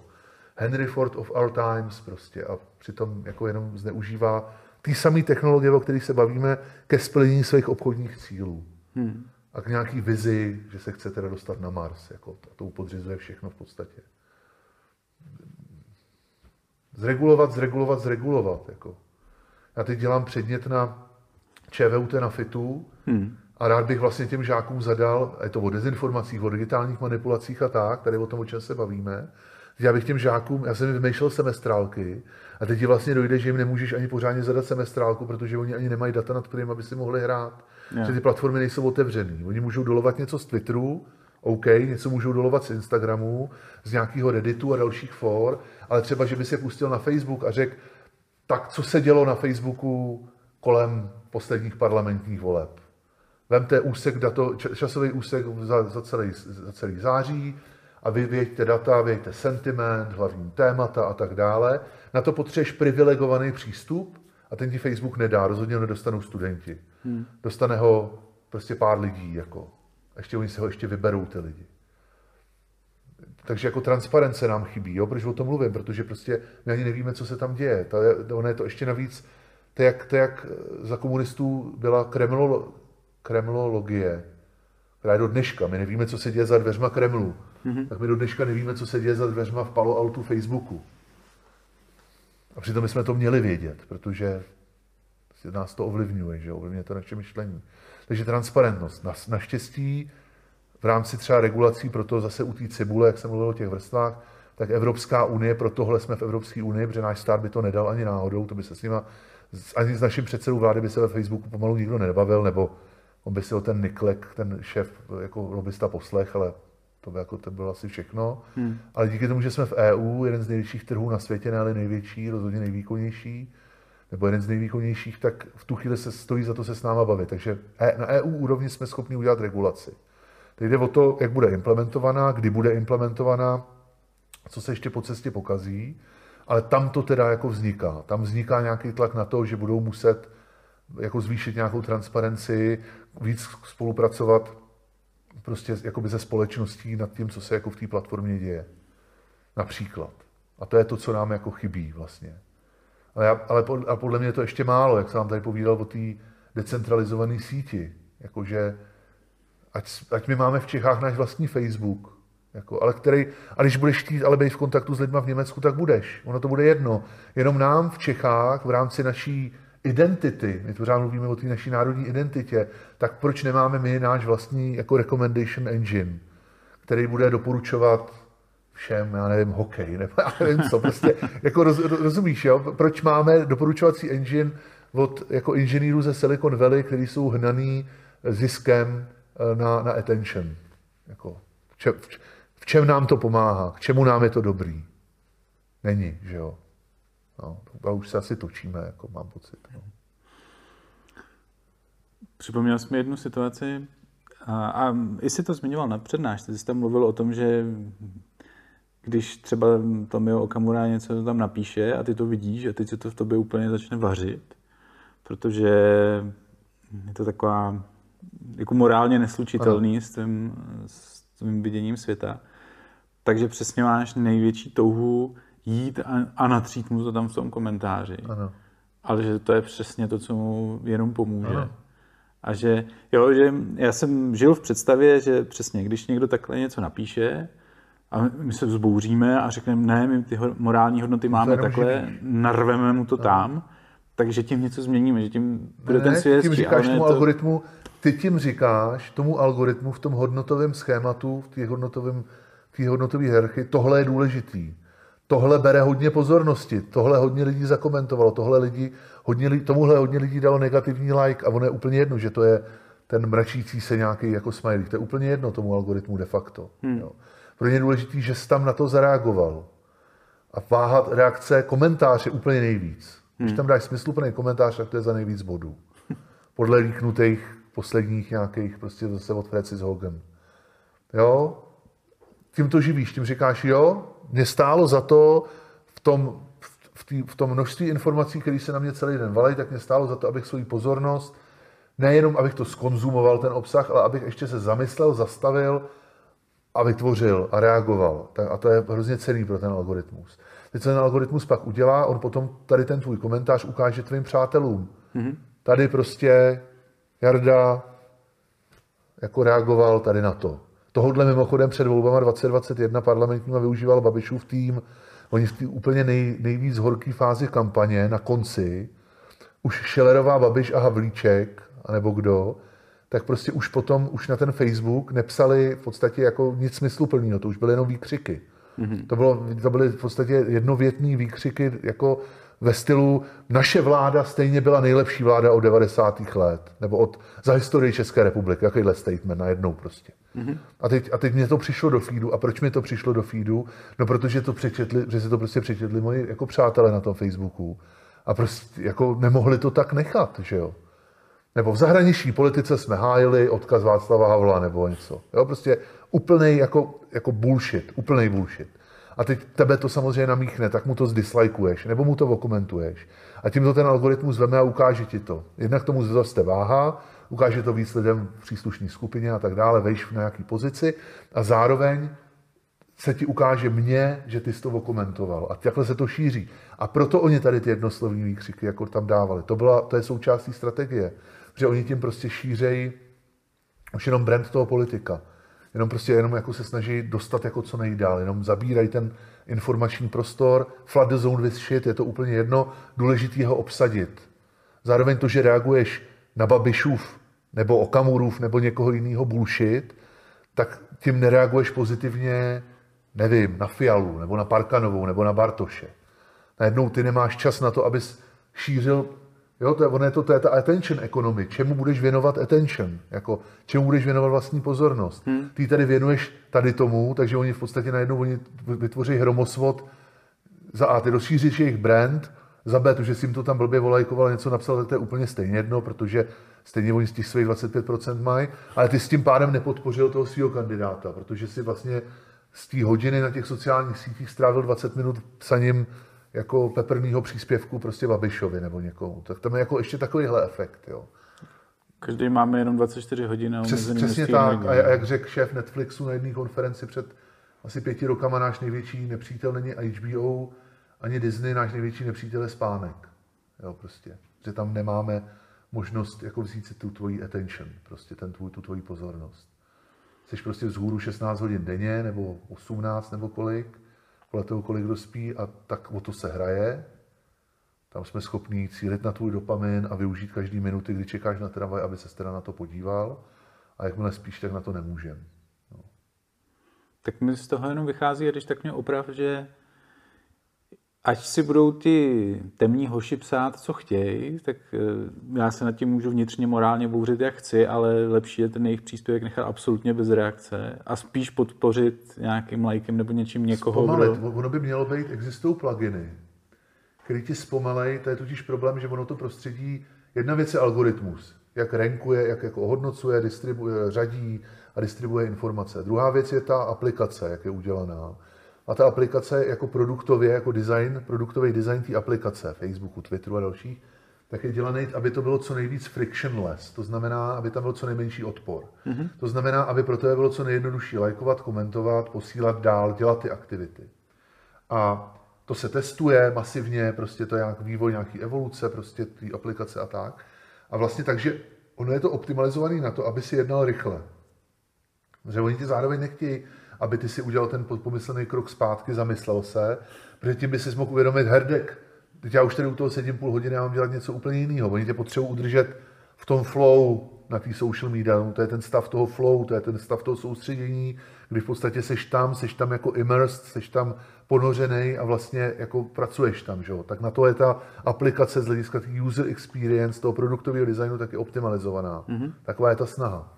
Takže vlastně ty potřebuješ jako zpomalit. Že zpravidla ty emoce jsou, to je ta první signální, že jo. Takže mě, když se podaří, když mi něco takového přijde a podaří se mi, jako se zamyslet a říct si moment, teď jsem nějak jako naštvaný a teď si říkám, co tu tady herdek píšu, tak to vypnu a, a, jako a přestanu a nechám toho. Problém je, že když už jsi tam chycený a jsi v tom flow, tak lajkuješ a zadáš tam aspoň ten špatný like, anebo tam napíšeš něco do komentáře, že jsi v tom flow, ty, ty jsi teď zrovna jako ve stavu mysli, kdy jsi na to naladěný, jako prostě, jo. Existují pluginy, které bohužel nefungují na telefonech ze zřejmých důvodů, mm-hmm. a minimálně v browserech, který ti třeba zpomalej uh, některé interakce. Jako, že když vidíš příspěvek, tak ti ukážou like button po nějaký době. Nebo existuje, nebo Twitter začal dělat to, a to je třeba právě na, na základě nějakého tlaku veřejnosti, že aby zpomalili tu viralitu, tak teda se uvolili k tomu, že když ti přijde do feedu odkaz na článek a ty to jdeš rovnou retweetovat, tak on se to zeptá, zeptá a neměl by si ten článek nejdřív přečíst, protože vědí, že jsi na něj ještě neklik. Mm-hmm. A to je, to je přesně jako, že ti najednou dají aspoň malou překážku do té cesty. Jo? Viděl jsem plugin, nevím, jestli ještě existuje, kdy ty, takový ty batny na ten like a na sdílení a tak, tak byl schovaný do rozbalovačky, že musíš klepnout, aby to bylo v rozbalovačce, že už to mm-hmm. nemáš jenom na ten jeden klik, ale máš to na dva. Mm-hmm. Což teoreticky ti by neměl dělat žádný rozdíl, ale zase v té statistice těch milionů lidí to ten rozdíl udělá, protože ta jedna interakce najednou je náročnější o něco. Jo. Takže jako spo, zpomalit, uvědomit si, že jsi v tom flow, což je těžký, protože ty jsi ve flow, tak jsi rád, že jsi v tom flow, takže ty tam, proto tam jsi schopný hodiny se koukat na, na, na něco nebo se u toho naštvat. No. Hmm. Zpomalit, to je jako cesta. Jo? To, že budeš radši komentovat někomu něco jiného, to už je jako příliš složitý konstrukt. Jde o to, to v podstatě zastavit, tu, tu virální a dopaminovou zpětnou vazbu jako zpomalit. To je jako první krok. A tam můžeme konat my, proto já jsem asi tu cibuli vlastně ukazoval taky na té přednášce, si nevybavuju, ale tam vlastně je ta naše zodpovědnost toho jednotlivce, třeba si i omezit jako vůbec tu consumption, tu konzumaci toho, těch sociálních médií. Jo. Uh, to, což zase souvisí s tou digitální hygienou a tak. A protože teda to dám, dám tomu, nebudu to otvírat, co to vstanu. Eh, první věc, kterou udělám, tak že otevřu telef, na telefonu Twitter, abych se na něco podíval, tak to bys prostě neměl dělat. Nebudu to dělat před spaním, před spaním si radši přečtu, takže budu mít i kvalitnější spánek. A pak si řeknu, že na to budu koukat každý den maximálně hodinu a rozkousku si to do 20-minutových kusů třikrát denně, když jsem teda takhle závislý. Jako. Mm-hmm. A tohle dodržím a omezím si to přes nějaký tam na Google, na Androidu, nějaký app control a na, na tom na, eh, na iTunes, na Apple, pardon, už to jde taky. Mm-hmm. Takže si to takhle jako nastavím, abych na tu apku už pak nemohl. A vydržím to. Tak to je jedna z cest třeba. A potom, ale když jsi v tom flow, tak to zpomalit je problém. No. že je to optimalizovaný na ten náš, eh, jak se říká, reptile brain, na ten limbický systém, který stojí za produkcí toho dopaminu, kterým potom ovlivňuješ ty vyšší kognitivní funkce vlastně. No. Tak Josefe, já ti moc, moc děkuji za, za to dnešní povídání. Eh, poslední otázka, na kterou máme čas, je naše tradiční, před kterou nikdo neunikne. A sice, kdyby si měl možnost vytvořit billboard, který by viděl každý člověk v téhle zemi, každý z deseti milionů lidí, ale na ten billboard bys mohl napsat jenom jednu jedinou větu, jaká věta by to byla? Všechno dobře dopadne. to je krásný a každý bys měl pravdu. Josefe, moc děkuji, že jsi přišel. Já moc děkuji za pozvání, aby jsem to moc nepokazil. No, nemyslím si. děkuji moc. Já taky. No a to je všechno, co dnešní stůl pro tři mohl nabídnout. Myslím, že Pepa to rozhodně nepokazil. U sebe už si nejsem tak jistý, ale k tomu až za chvíli. Nejdřív vám chci moc poděkovat, že jste si k nám přisedli, že jste poslouchali až do konce, což vzhledem k délce stolu pro tři rozhodně nepovažuji za samozřejmost. Pokud vás Pepa a jeho poslání zaujali, určitě můžu doporučit jak jeho přednášku Lapeni v sociálních sítích v rámci neurazitelného podcastu Večery na FFUK, nebo Pepův osobní podcast Kanárci v síti, který vytváří s Alexandrou Alvarovou. Stejně tak obrovitánské díky všem, kdo podporujete moji další tvorbu na neurazitelný.cz lomeno podpora. Jak jsem zmínil na začátku, k dnešnímu rozhovoru bohužel přídavek servírovat nemůžu, ale ke stolu dalšímu s moderátorem a včelařem Václavem Moravcem už ho mám zase nachystaný. No a teď krátce k tomu, proč byl zrovna tenhle rozhovor tak osudový. Jestli vás to nezajímá, klidně přeskočte na další díl, vůbec se nebudu zlobit, ale myslím, že je to docela důležitá část. Já se vždycky snažím, aby měli stoly pro tři hlavu a patu. Aby to byla cesta, putování, aby jsme neskákali od kozy k vozu a zase zpátky, takže nějaká zajímavá otázka na začátek, která to hezky rozproudí, pak třeba témata, která nejsou úplně lehká a radostná, ale je myslím důležitý je vynášet na světlo. Ale úplně nejdůležitější by měl být hodně osobní závěr, kde se dozvíme co nejvíc o hostu jako takovém, o jeho pohledu na svět a o tom, v čem spatřuje naději. Což je jedna z prazákladních hodnot v samém srdci oranžovém neurazitelného. Až na to, že se mi pravidelně stávalo, že na tenhle prazákladní závěr vůbec nedošlo. A s Pepou to byl fakt extrém, protože po tom všem, o čem jsme se v rozhovoru bavili, by to nějakou naději potřebovalo jako sůl. No, a místo toho nás vyhodili ze studia, rozhovor vyznívá jako školní výlet do Mordoru, a což teda rozhodně nebyl účet. Můžu vám říct, mrzelo mě to tak, že jsem asi 14 dnů nemyslel na nic jiného, než jak se stolem pro tři dál, co bych vlastně rád, aby vám přinášel a dával, a taky jak toho potom dosáhnout, protože něco si navymýšlet je hrozně hezká věc, ale když pak hned při příštím natáčení to všechno zase vyletí komínem, tak bych se moc daleko neposunul.